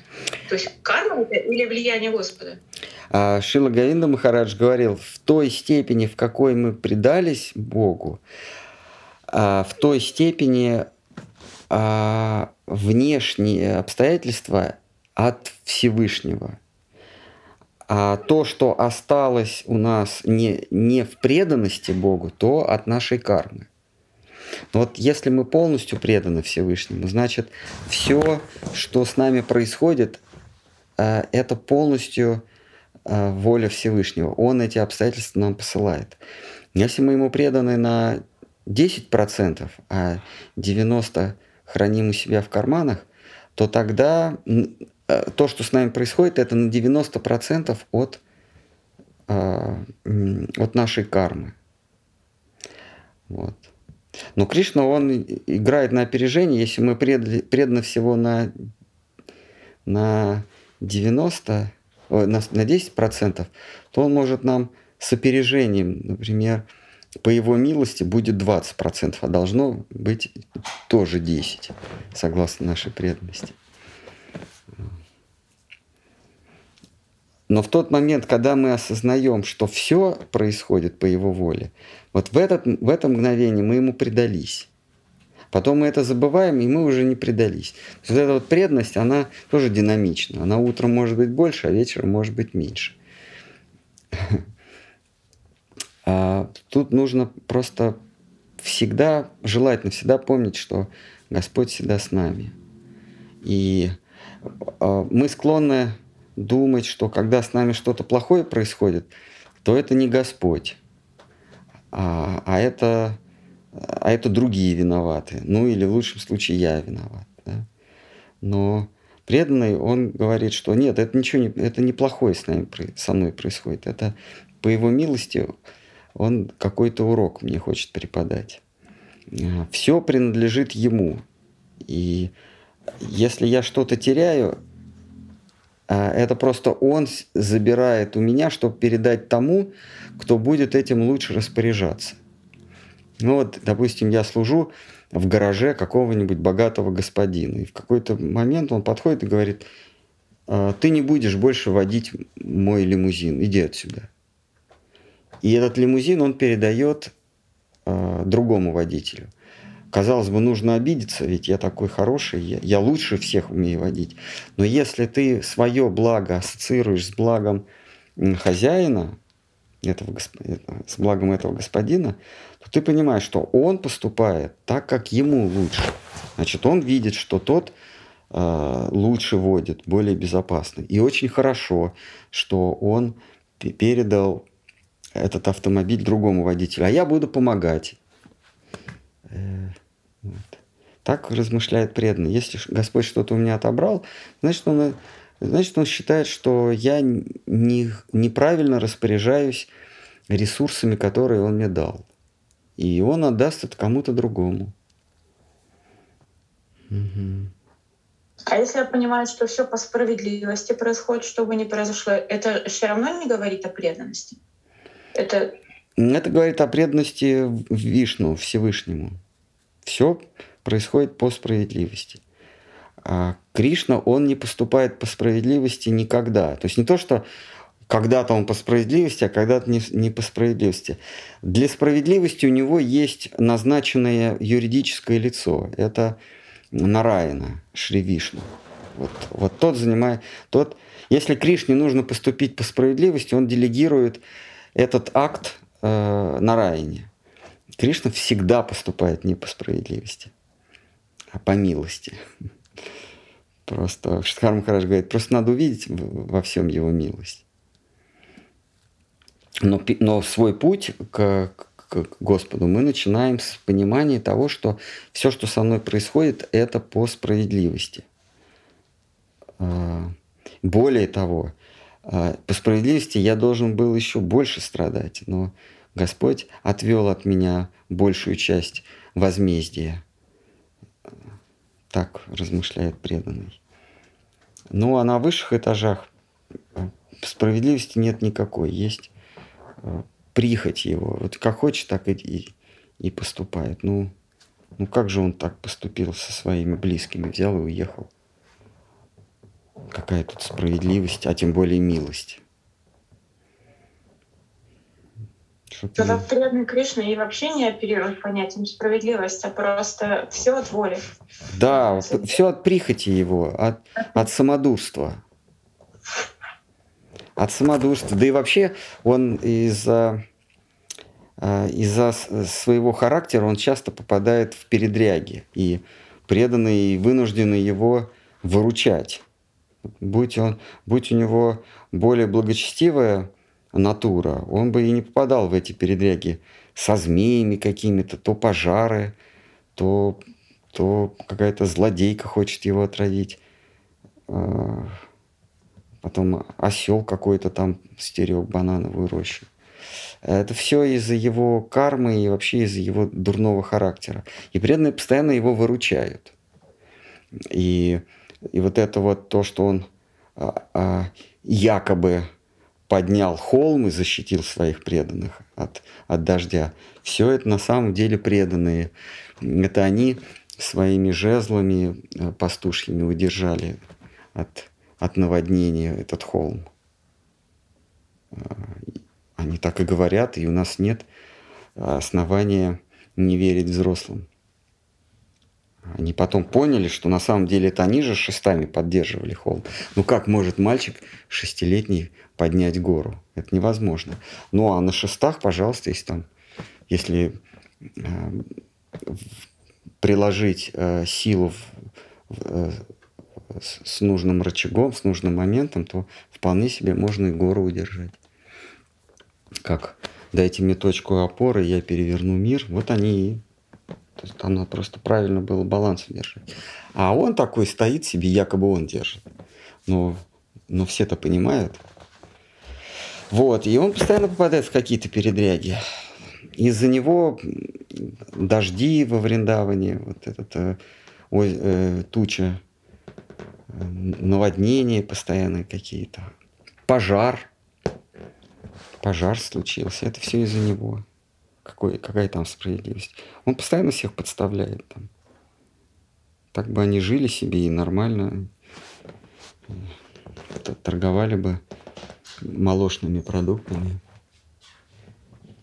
Ачарья так может действовать, но настоящий? А, не настоящий? Не, настоящий. А, нет, нет. Он, ну, он же по воле Кришны. Он слуга. Но я имею в виду, что с, с точки зрения внешне несправедливо поступать. А, ну, с учениками, да. А так, тут, э, тут нужно понимать, есть вайшнавы так, у, уединенного уклада, их называют э, баджанананди. Они мог, могут вообще поступать как хотят. Они не являются собой пример праведности, пример благочестия. А вот они поступают как хотят. Спят там, э, на этом, где рыба в общественном туалете, а, а, ведут себя нарочито, чтобы оттолкнуть от себя а, мирян. А тот, кто ведет за собой, он должен, он должен а, блюсти праведность. Да. Иначе он никакой не ачарья. Какие еще замечания? Кто-нибудь, может, хочет испустить дух в переносном смысле? А вот, а вот то, что только что упомянули, это вот как получается это разница между саньяси и бабаджи? Между э, саньяси и вайшнавом, потому что традиционный да, э, карма саньяси, он как и бабаджи, там не было раз, различий.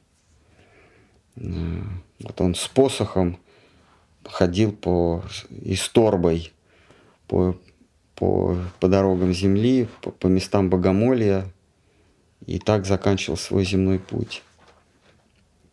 А в вайшнавской традиции это Бабаджи, а, а вайшнав Саньяси, он всегда проповедник. А Шрила Сарасвати Такур Саньясу давал только для проповеди, а не для отречения. Он говорил, что в Кальюгу вообще саньяса а, отменена. И Махапрабху в читании Чаритамрити об этом говорит. Саньяса только для проповеди, с целью проповеди саньясы дается в вайшнавском сообществе.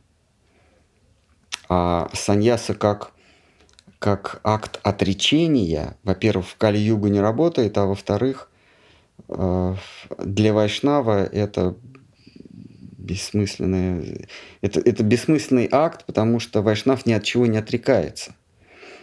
Сан, саньяса означает а, сан все, нья – это отвергнуть. Саньяса – это отвергнувший все. А, это противоречит самому духу вайшнавизма, потому что вайшнав, он ничего не отвергает. Друва Махараш, Прохлада Махараш, они в высшей степени саньясины – но при этом они э, государи огромных царств. Юдхиштира, государь Юдхиштира, он в высшей степени отрешенный человек, но при этом он э, обладал всем, всем царством. Или Притху, или Бхарата, вот этот легендарный государь.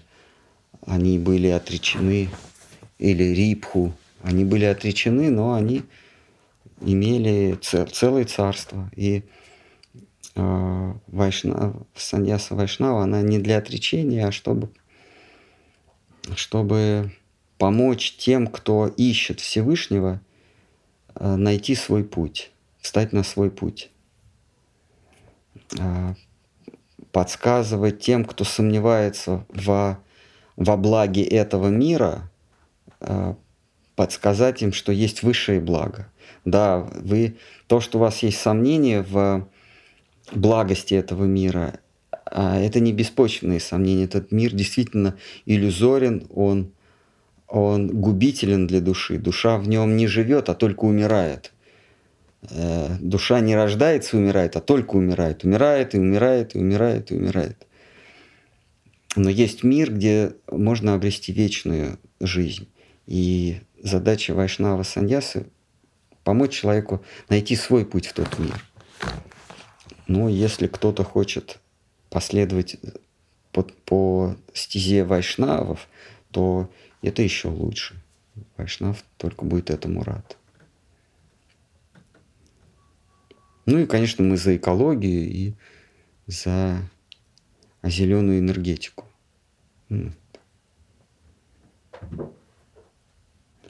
Так, угу. Ну вот, ну что тогда на сегодня? Похоже, мы уже знаем, откуда готовилось нападение. Ну, хорошо. А вот про, С четырех конфорок, я так понимаю, да? В принципе, да. Готовилось. Готовится. Я, я вам сейчас да, покажу, откуда готовится там с четырех комфорок нападение. Да-да?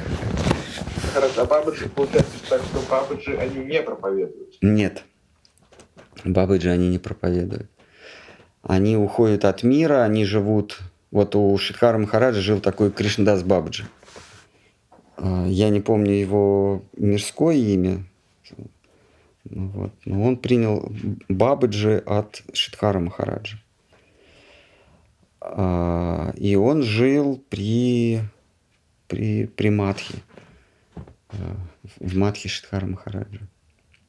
Сарасвати Такур, он категорически, он никому Бабджи не давал, категорически был против. Он говорит, я миссию основал а, для проповеди.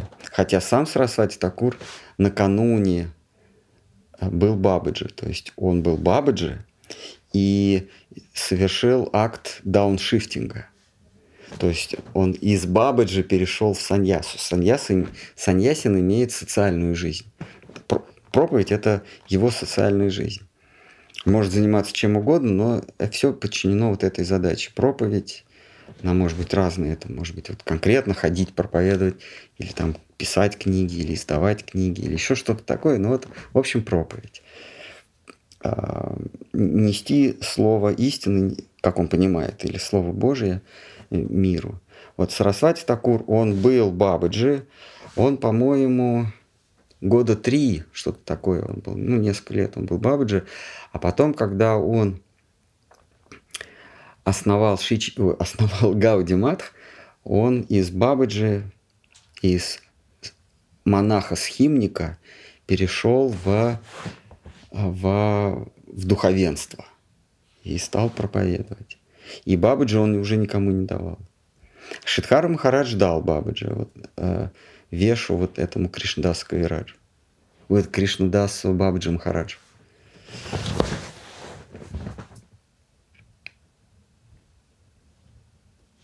Ну, у них были особые, особые отношения. А, одна, а, значит, Бабаджи Махарадж, он был Кришнадас Бабаджи Махарадж. Он был, как, как все Бабаджи, спорного характера, и он ходил по сахаджиям и вместе с ними пел киртаны. Ну вот идет там на какую-то э, какое-то собрание и начинает вместе с ними, с сахаджиями петь киртаны. Шидхар хорошо узнал об этом. Он, а, когда тот вернулся, он говорит, иди отсюда, я, я тебя прогнал. Уходи куда хочешь. Через, э, через несколько дней он снова вернулся. Шидхар Махарадж ему говорит, я же тебя прогнал. Тот ему, ну ты, меня, ты, ты сказал уходи, но ты не сказал не возвращайся. Я ушел. Вот такой он был. Бабы же они ведут себя как юродивые. А когда, когда, э, когда человек принимает чин саньяса, он уже должен себя в некоторых рамках держать. В рамках приличия.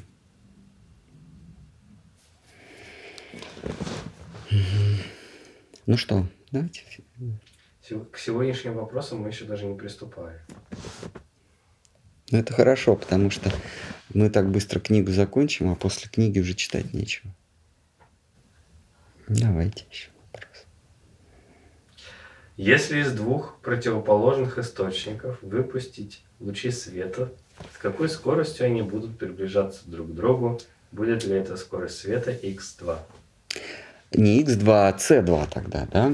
Э, нет, э, в этом и заключается понятие скорость света или максимальная скорость передачи сигнала. В, э, свет, летящий друг, друг про, навстречу друга, летит с той же скоростью, с какой э, свет летит относительно перпендикулярного луча или луча удаляющегося. Другими словами, свет, отдаляющийся к тебе, от, от тебя летит с той же самой скоростью и в том же самом направлении, что и свет, а приближающийся к твоему соседу. Вот в нашем интуитивном ньютоновском мире, ну, мире, который э, э, описал своими законами Исаак Ньютон, э, скорости складываются. Если я иду навстречу соседу со скоростью 5 км в час, и он идет ко мне 5 км в час, то мы приближаемся со скоростью 10 км в час. А если мы идем вместе в одном направлении со скоростью 5 км в час, то мы относительно друг друга вообще не движемся. Что касается скоростей, а, близких к скорости света, или вообще скорости света, там, а, там свет и летящий к тебе, и летящий от тебя а, находится с тобой в состоянии перемещения с одной и той же скоростью. Там скорости не складываются. И который в сторону летит, и в бок, вниз, вверх, от тебя к тебе а, а, а, до, до 1905 года а, за такие мысли тебя бы а, посадили в психушку. Но благодаря а, а, Альберту Эйнштейну мы, мы принимаем это как истину. Там на высоких скоростях, контринтуитивных скоростях все происходит по-другому. Вот. А теперь давайте подумаем, как такое возможно? Как такое возможно, что свет всегда летит и навстречу другому свету, и, и тебе стоячему, и, и тебе идущему с одной и той же скоростью. Как такое возможно? А такое возможно, если понять, что свет никуда не летит вообще – а свет это просто волна. Вот, вот э, давайте вспомним, волна в море, да? Она никуда не бежит. Нам кажется, что волна бежит, а на самом деле э, происходит колебание. То есть каждая отдельная точка, она относительно тебя никуда не летит. Она просто вот перемещается. Но в иллюзии нам кажется, что волна надвигается. Но на самом деле она никуда не двигается. Вот когда эти... Вот свет – это колебание напряжения. Вот, только вы не спрашиваете напряжение, что же там напрягается. Э, у ученых нет на это ответа. Просто говорим, напряжение. Вот оно колеблется, и максимальная, э, да, и, и э, скорость – это количество количество этих волновых гребешков за единицу времени. Можем взять любую единицу времени. Если мы возьмем единицу времени секунду, воображаемую, нет, не бывает секунд, но мы возьмем единицу секунду, то свет, то, то за эту единицу времени, за секунду, будет 300 тысяч всплесков. То есть этих волн как бы на тебя накатятся. На самом деле они не катятся, они просто плещутся. Каждый на своем месте а, а, а, то есть свет никуда не летит. И когда вы говорите, что два источника света направлены друг против друга, они, а, они не, не друг против друга, просто между ними колеблется нечто. Просто с очень большой скоростью. Вы можете два источника радио направить, тогда колебания будут реже. Но это то же самое колебание. Свет, как известно из э, уравнений Максвелла, который объединил, э, э, вывел формулу электромагнитных колебаний, свет это такая же электромагнитная волна. Вот. А теперь, теперь что же все-таки колеблется? Почему свет, летящий к тебе, от тебя, в сторону от тебя, рядом с тобой, летит с одинаковой скоростью всегда. Почему? Какой ответ? Ты и есть этот свет. Вот когда ты и есть тот самый предмет, который куда-то там летит, то вы всегда будете лететь вместе с ним в одном направлении. Ты, ты как частица сознания и, порождаешь этот самый свет. Свет без наблюдателя не существует, отсутствует. Свет – это функция наблюдателя, а не, не, не фонарика. За это тоже могли бы посадить психушку до 1970 года, до того, как а, а, Белл вывел свою формулу квантовой механики. Собственно, наблюдатель и есть тот самый свет. Без наблюдателя мир не существует. То есть он существует в бесконечном количестве волн вероятностей. Вот все, что возможно, есть этот мир. А как только ты взглянул или услышал, то все эти вероятности схлопнулись, в физике это называется, э, редуцировались, да, э, сколлапсировали до какого-то дурацкого образа, который, который ты называешь дорогая. Ну или дорогой. А это такая бесконечная вероятность. То есть свет никуда не летит. А, это, то есть у нас представляли, что эти фотончики куда-то летят. Если бы они летели, они бы давно кончились. А кончились они как только бы фотон вылетел, то весь свет кончился бы за, за время, равное 1 в минус 26 степени секунды. То есть ничего бы не было вообще бы никогда. Но, но мы видим этот свет. Потому, почему? Потому что он, он никуда не летит. Ты и есть этот свет. Возмущался э, Эйнштейн, он так и не принял квантовую физику. Как он говорил, так получается, что когда я не смотрю на Луну, ее нету, что ли? И Нильс Бор говорил, да, нету ее. Э, и он не принимал этого. И нормальный человек тоже этого не примет. Но так оно и есть. А пока мы не смотрим на Луну, ее вообще не существует. А как она появляется? Когда мы, мы на нее посмотрели, она появилась, что ли? Нет. Она только есть в твоем воображении. Даже когда ты на нее посмотрел, ее нет. Это все твое воображение. Так гласит квантовая механика до, э, ну это принцип неопределенности, до того, как ты не зарегистрировал, ничего нет. То есть есть бесконечное количество всех возможных вероятностей. Сумасшедшая вещь, сумасшедшая вещь.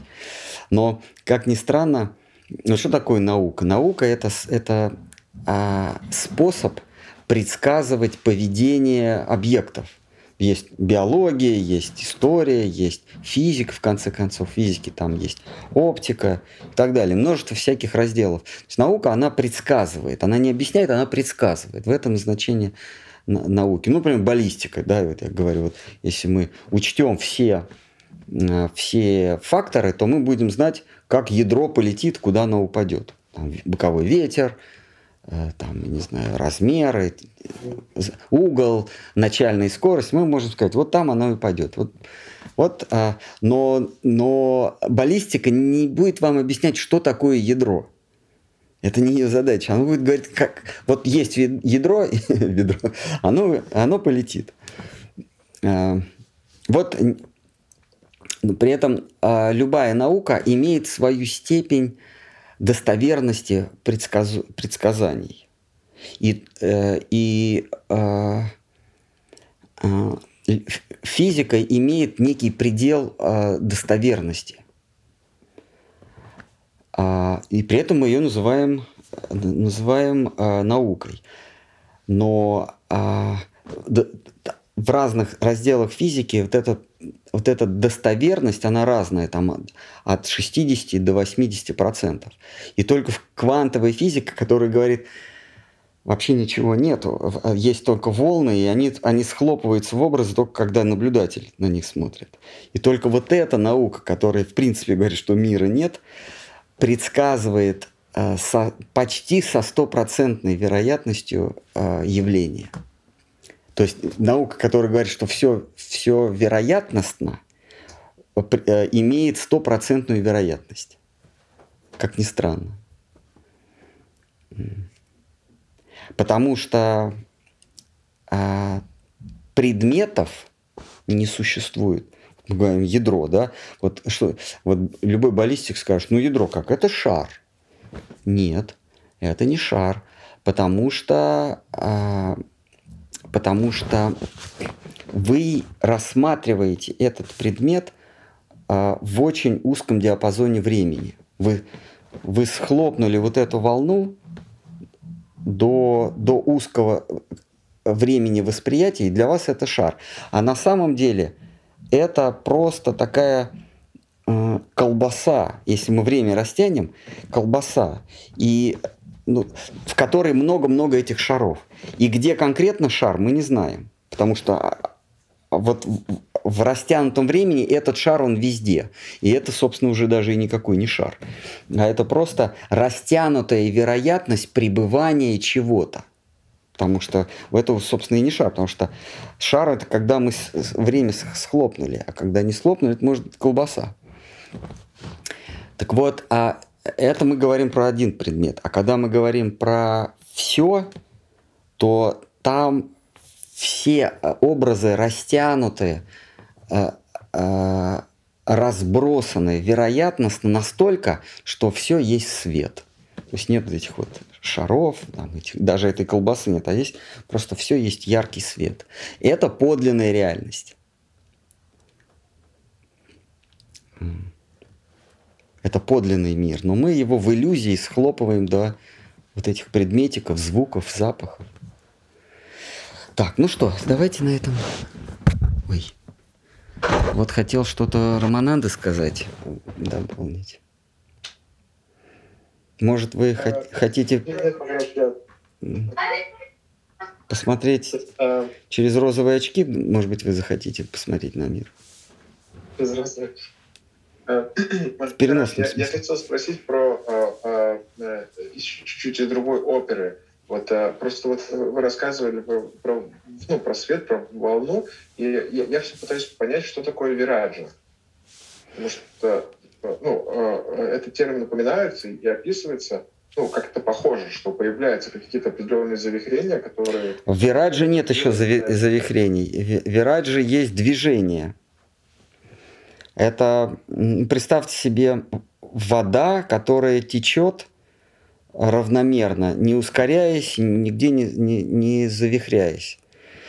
В общем, вы не отличите э, текущую воду, воду от стоячей воды. Вот вираджа это такая вот вода, которая пошла, стала двигаться.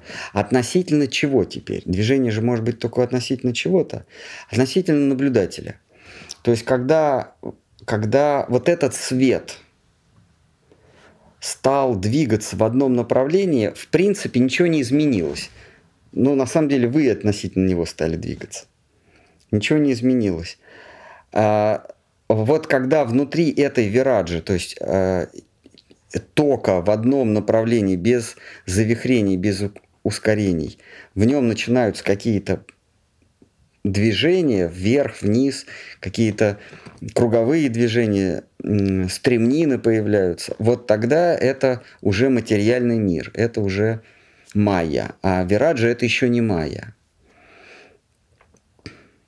Ну, вот смотрите, вот э, есть э, недвижимая вода, вы стоите э, против нее, и вы видите, что она недвижима.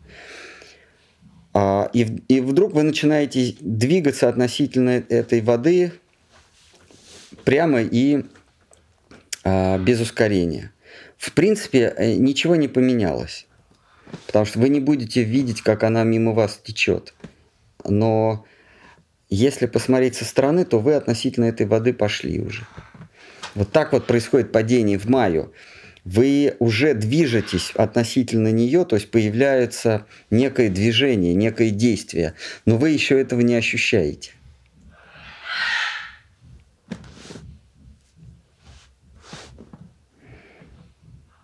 Вот, если мы возьмем большой водоем воды, стоячей воды, недвижимой, и вы будете до, до горизонта, и вы будете мимо нее лететь, вы не, не поймете, летите вы или парите над ней неподвижно. Вот это есть вираджа. Вы уже движетесь относительно э, Майи, который в будущем появится, но вы еще этого не понимаете. А брахман – это когда вы недвижимы вместе с, с этим светом.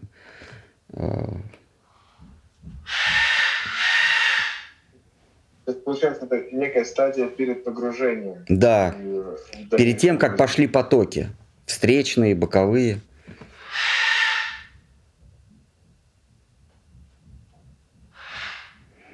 Или вот да, как вы сказали, перед погружением. Вы летите в эту воду, вот вас выбросили, она приближается, но если она до горизонта, вы не определите, э, близко вы от нее или далеко.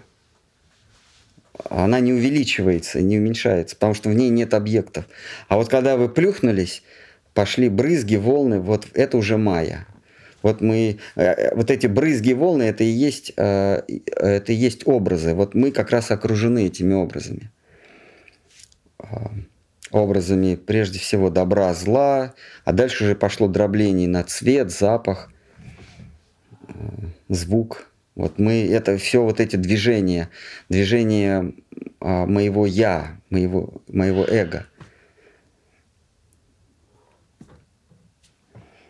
Ну вот, что, давайте тогда на сегодня все. Мы перенесем на следующий раз. Ну, примерно 6 вопросов. Ну, просто чтобы не страдало качество. Мы можем этом. У нас мы, мы же ведем беседу по вопросам, чтобы паузу некую техническую выдержать. А то книжка скоро кончится. Можем быстро с одним вопросом расправиться. Mm.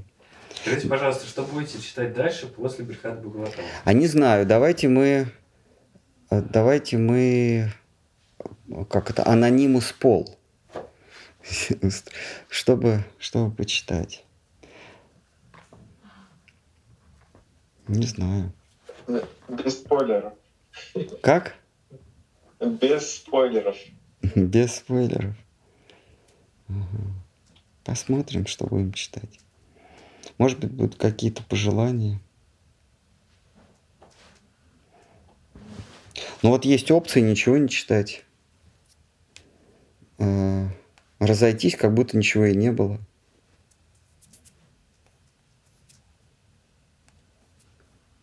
Можно, например, ткнуть пальцем в облака или затянуть потуже пояса.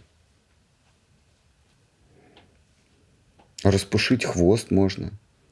Столько всего, столько возможностей в этом мире. Отколоть что-то. Намылить шею кому-то. Состроить глазки. Столько опций в этом мире есть. Махнуть рукой.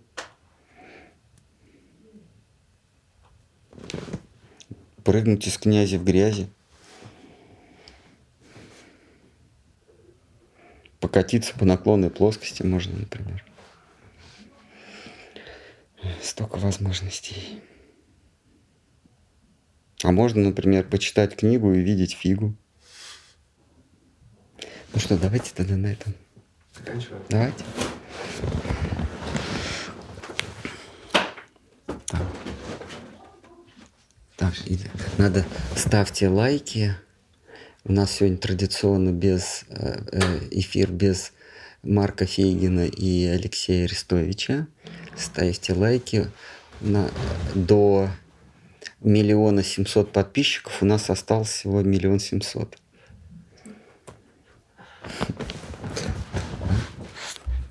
Ну, просто я как на солидных каналах я говорю.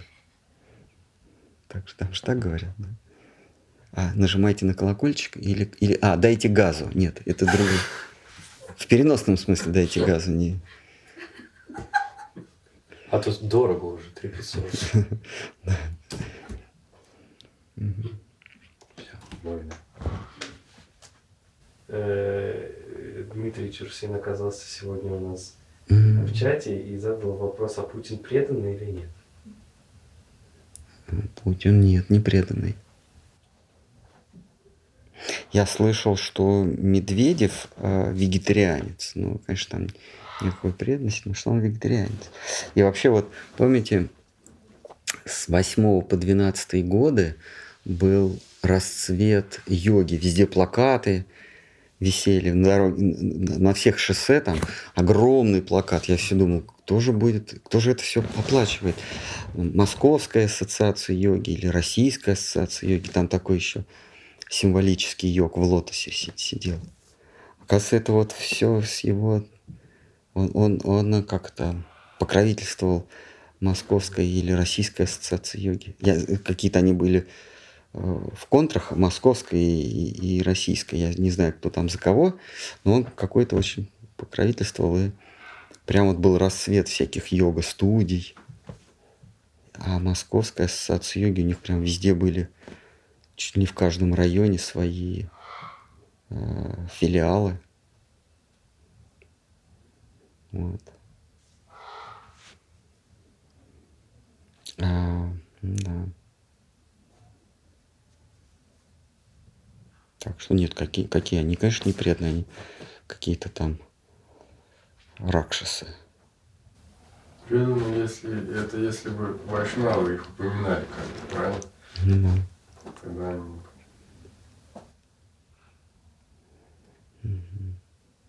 Но вопрос появился после шутки про украинцев и белорусов. ну, ну вот как-то украинцы это болезненно вос- воспринимают, а белорусы нормально. Потому что, А белорусы Пока. знают, ага, потому что, потому что душа не украинская, не белорусская, никакая, не русская, даже не человеческая. Ну хорошо, может быть так вот, что, например, человек заснул и видит сон, и вот что он кто-то во сне, и вот он в тонком теле, он пол- в жука вселяется, ползет или птица летит. Ну, вот прям Конечно. Его там давят, как бы, А, и он такой кошмар, ну, испытал страдания, просыпается, такие. да, да.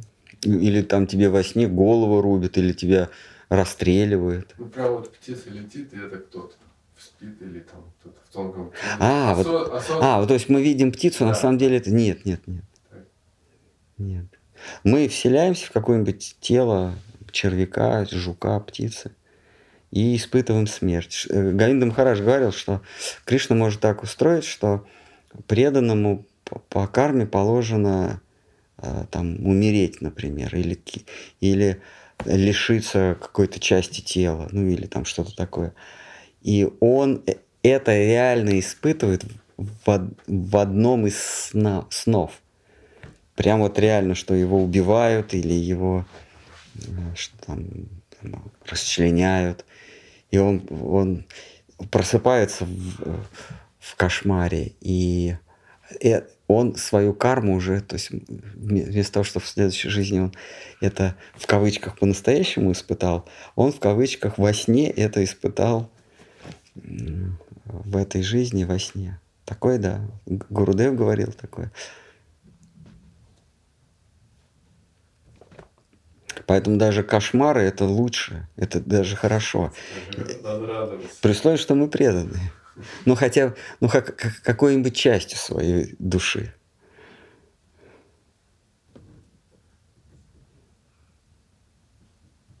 Ну что, давайте переходим к водным процедурам. Закругление. Закругляем, закругляемся в, в буквальном смысле. Э, Закругляемся до полного изнемождения.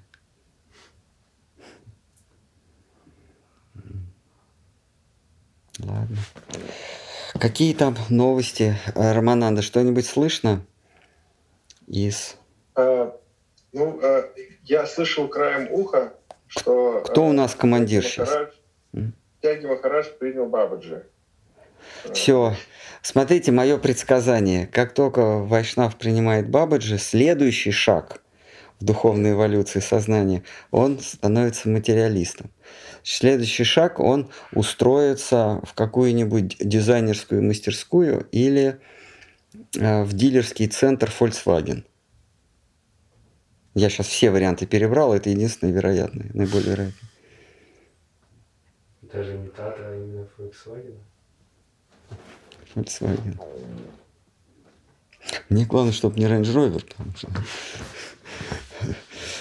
Вот. А, ну, шутки шутками, как только человек принимает Бабаджи, он следующий этап, он отказывается от всего.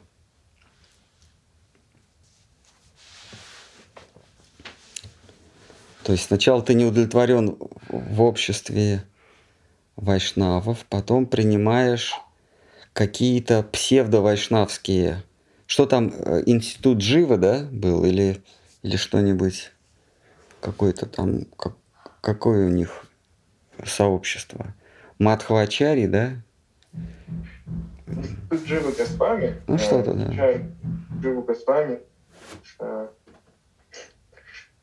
Да, потом ты, а, а, ты принимаешь, ты ищешь что-то более, более возвышенного, более возвышенное, чем Джива Госвами. Принимаешь Бабаджи Вешу. Бабаджи все а, в нынешнем мире, так Сарасвати так сказал, Бабаджи это Сахаджи. Вот. А с ба... ты не можешь удержаться будучи Бабаджи. Нас э, удерживает Господу э, проповедь. И он приводил стих из Гиты, что для меня нет дороже того, кто возвещает э, Арджуна нашу с тобой беседу миру. И вот, вот это соединение с беседой Кришны и Арджуны наше, оно дает нам силы, дает нам внутренний ток соединяет нас с электростанцией, как говорил с вами Махарадж. Когда мы принимаем Бабаджи, то есть уходим из мира, принимаем вот этот схимнический образ жизни, то мы перерубаем электрический провод, по которому питаемся. И дальше сколько ты на аккумуляторе протянешь? Я это говорю из своего опыта. А, все, кто принимал Бабаджи, они через какое-то время оказывались оказывались в дилерском центре. Ну, в общем, уходили зарабатывать, э, кормить себя.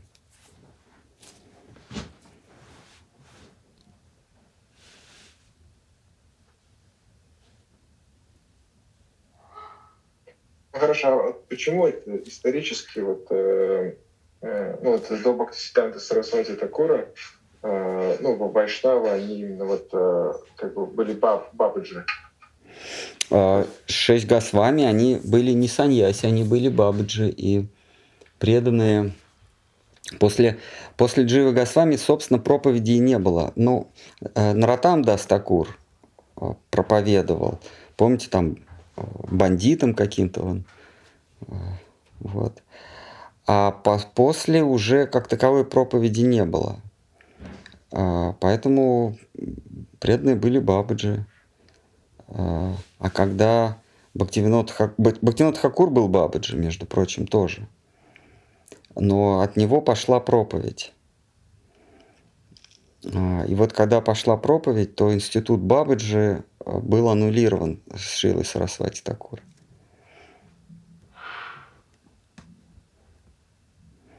Почему такое происходит? Потому что для того, чтобы поддерживать Бабаджи, э, э, поддерживать статус Бабаджи, у тебя должна быть связь. У тебя должна быть связь с Вайшнавами. Без связи с Вайшнавами неважно, ты Бабаджи, не Бабаджи, Саньяси, э, Грехастха или еще кто-то, Брахмачари, без связи с вайшнавами э, все это сахаджи, все это пустое. Это быстро заканчивается, это схлопывается одномгновенно. Но начиная с Сарасвати Такура, вайшнавы ушли в область проповеди – и в области Бабаджи их не осталось. То есть вайшнавы бытовали как Бабаджи до Сарасвати Такура. Поэтому, чтобы у вас была связь с вайшнавами, вам достаточно было, вам нужно было стать тоже Бабаджи. Ну, по крайней мере, в их кругу вращаться.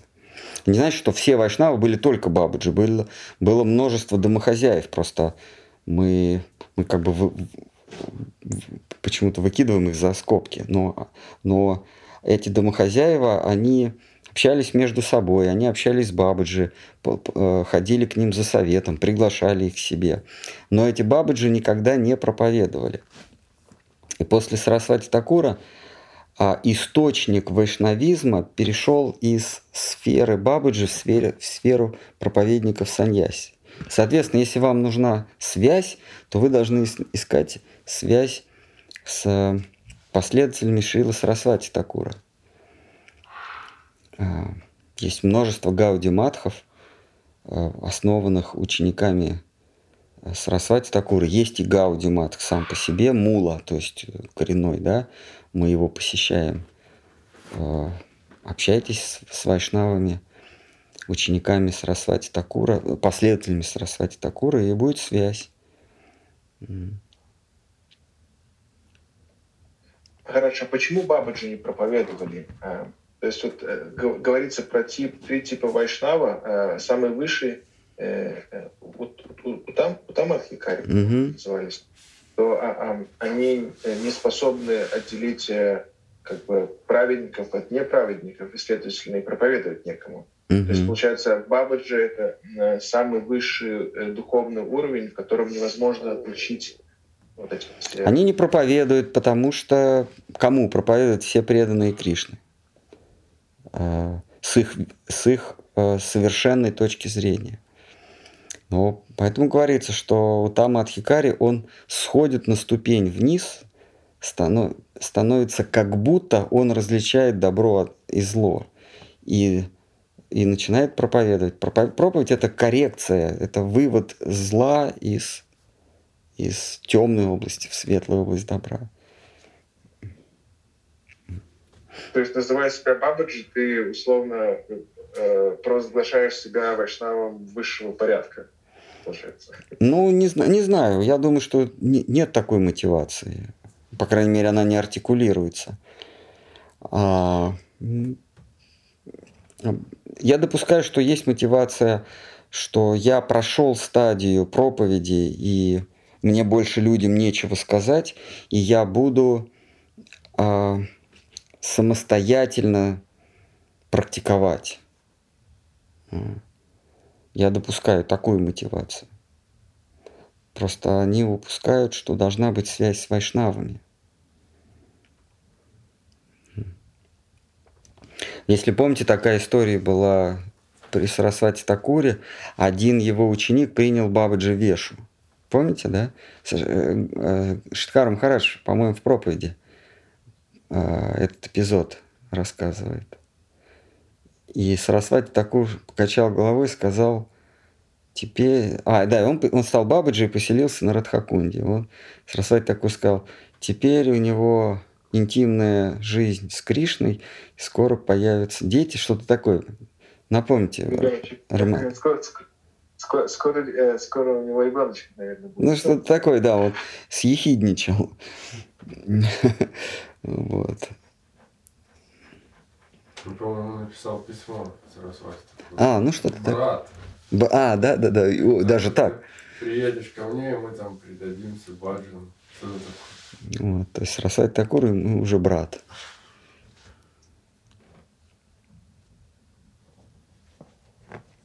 И как Сарасвати Такур э, в репу ему ответил, да? Ну,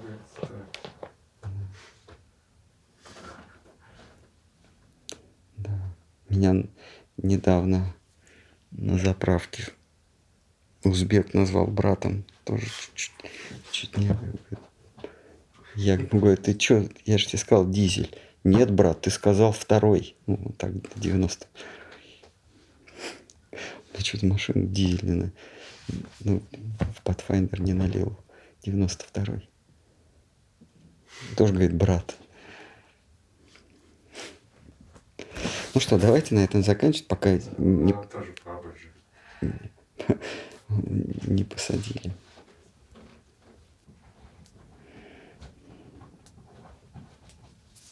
Ну что, все, да. Если кто-то хочет, может добавить жести в переносном смысле. Надо тут устраивать свалку металлолома. А что там слышно в, в недрах Матха? Кто сейчас наш руководитель? А, Романанда. Ни, ничего не слышно.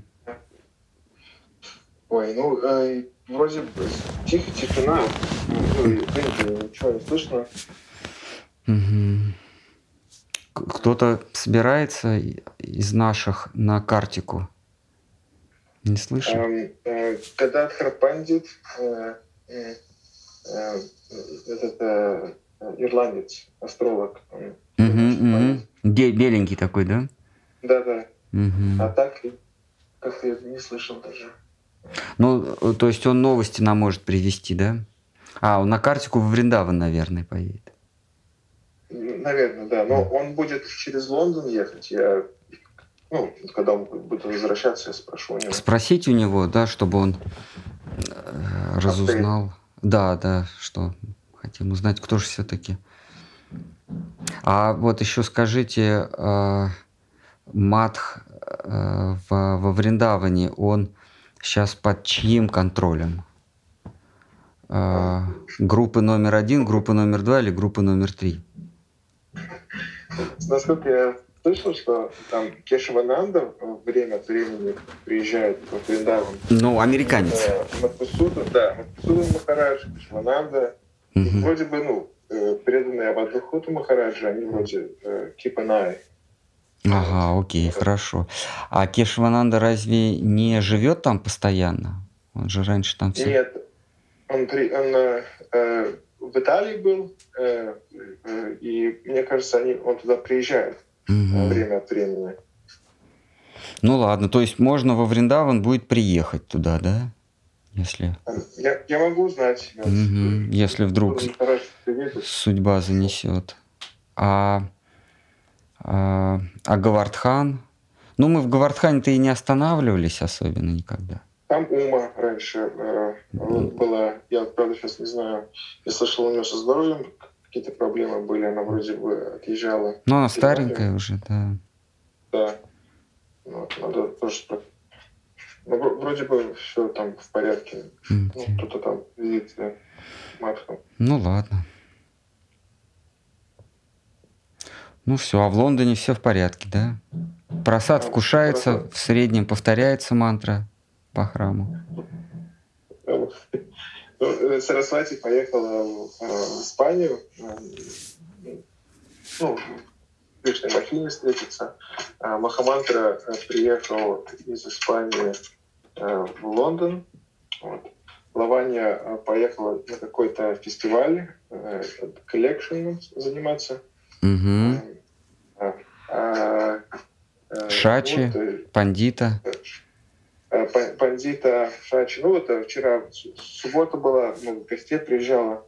Э, э, Вот, э, готовили там, ну, Угу. происходит. Хорошо. Бхагавадгиту вчера читали. Угу. Как? Ви, Вирачандра как?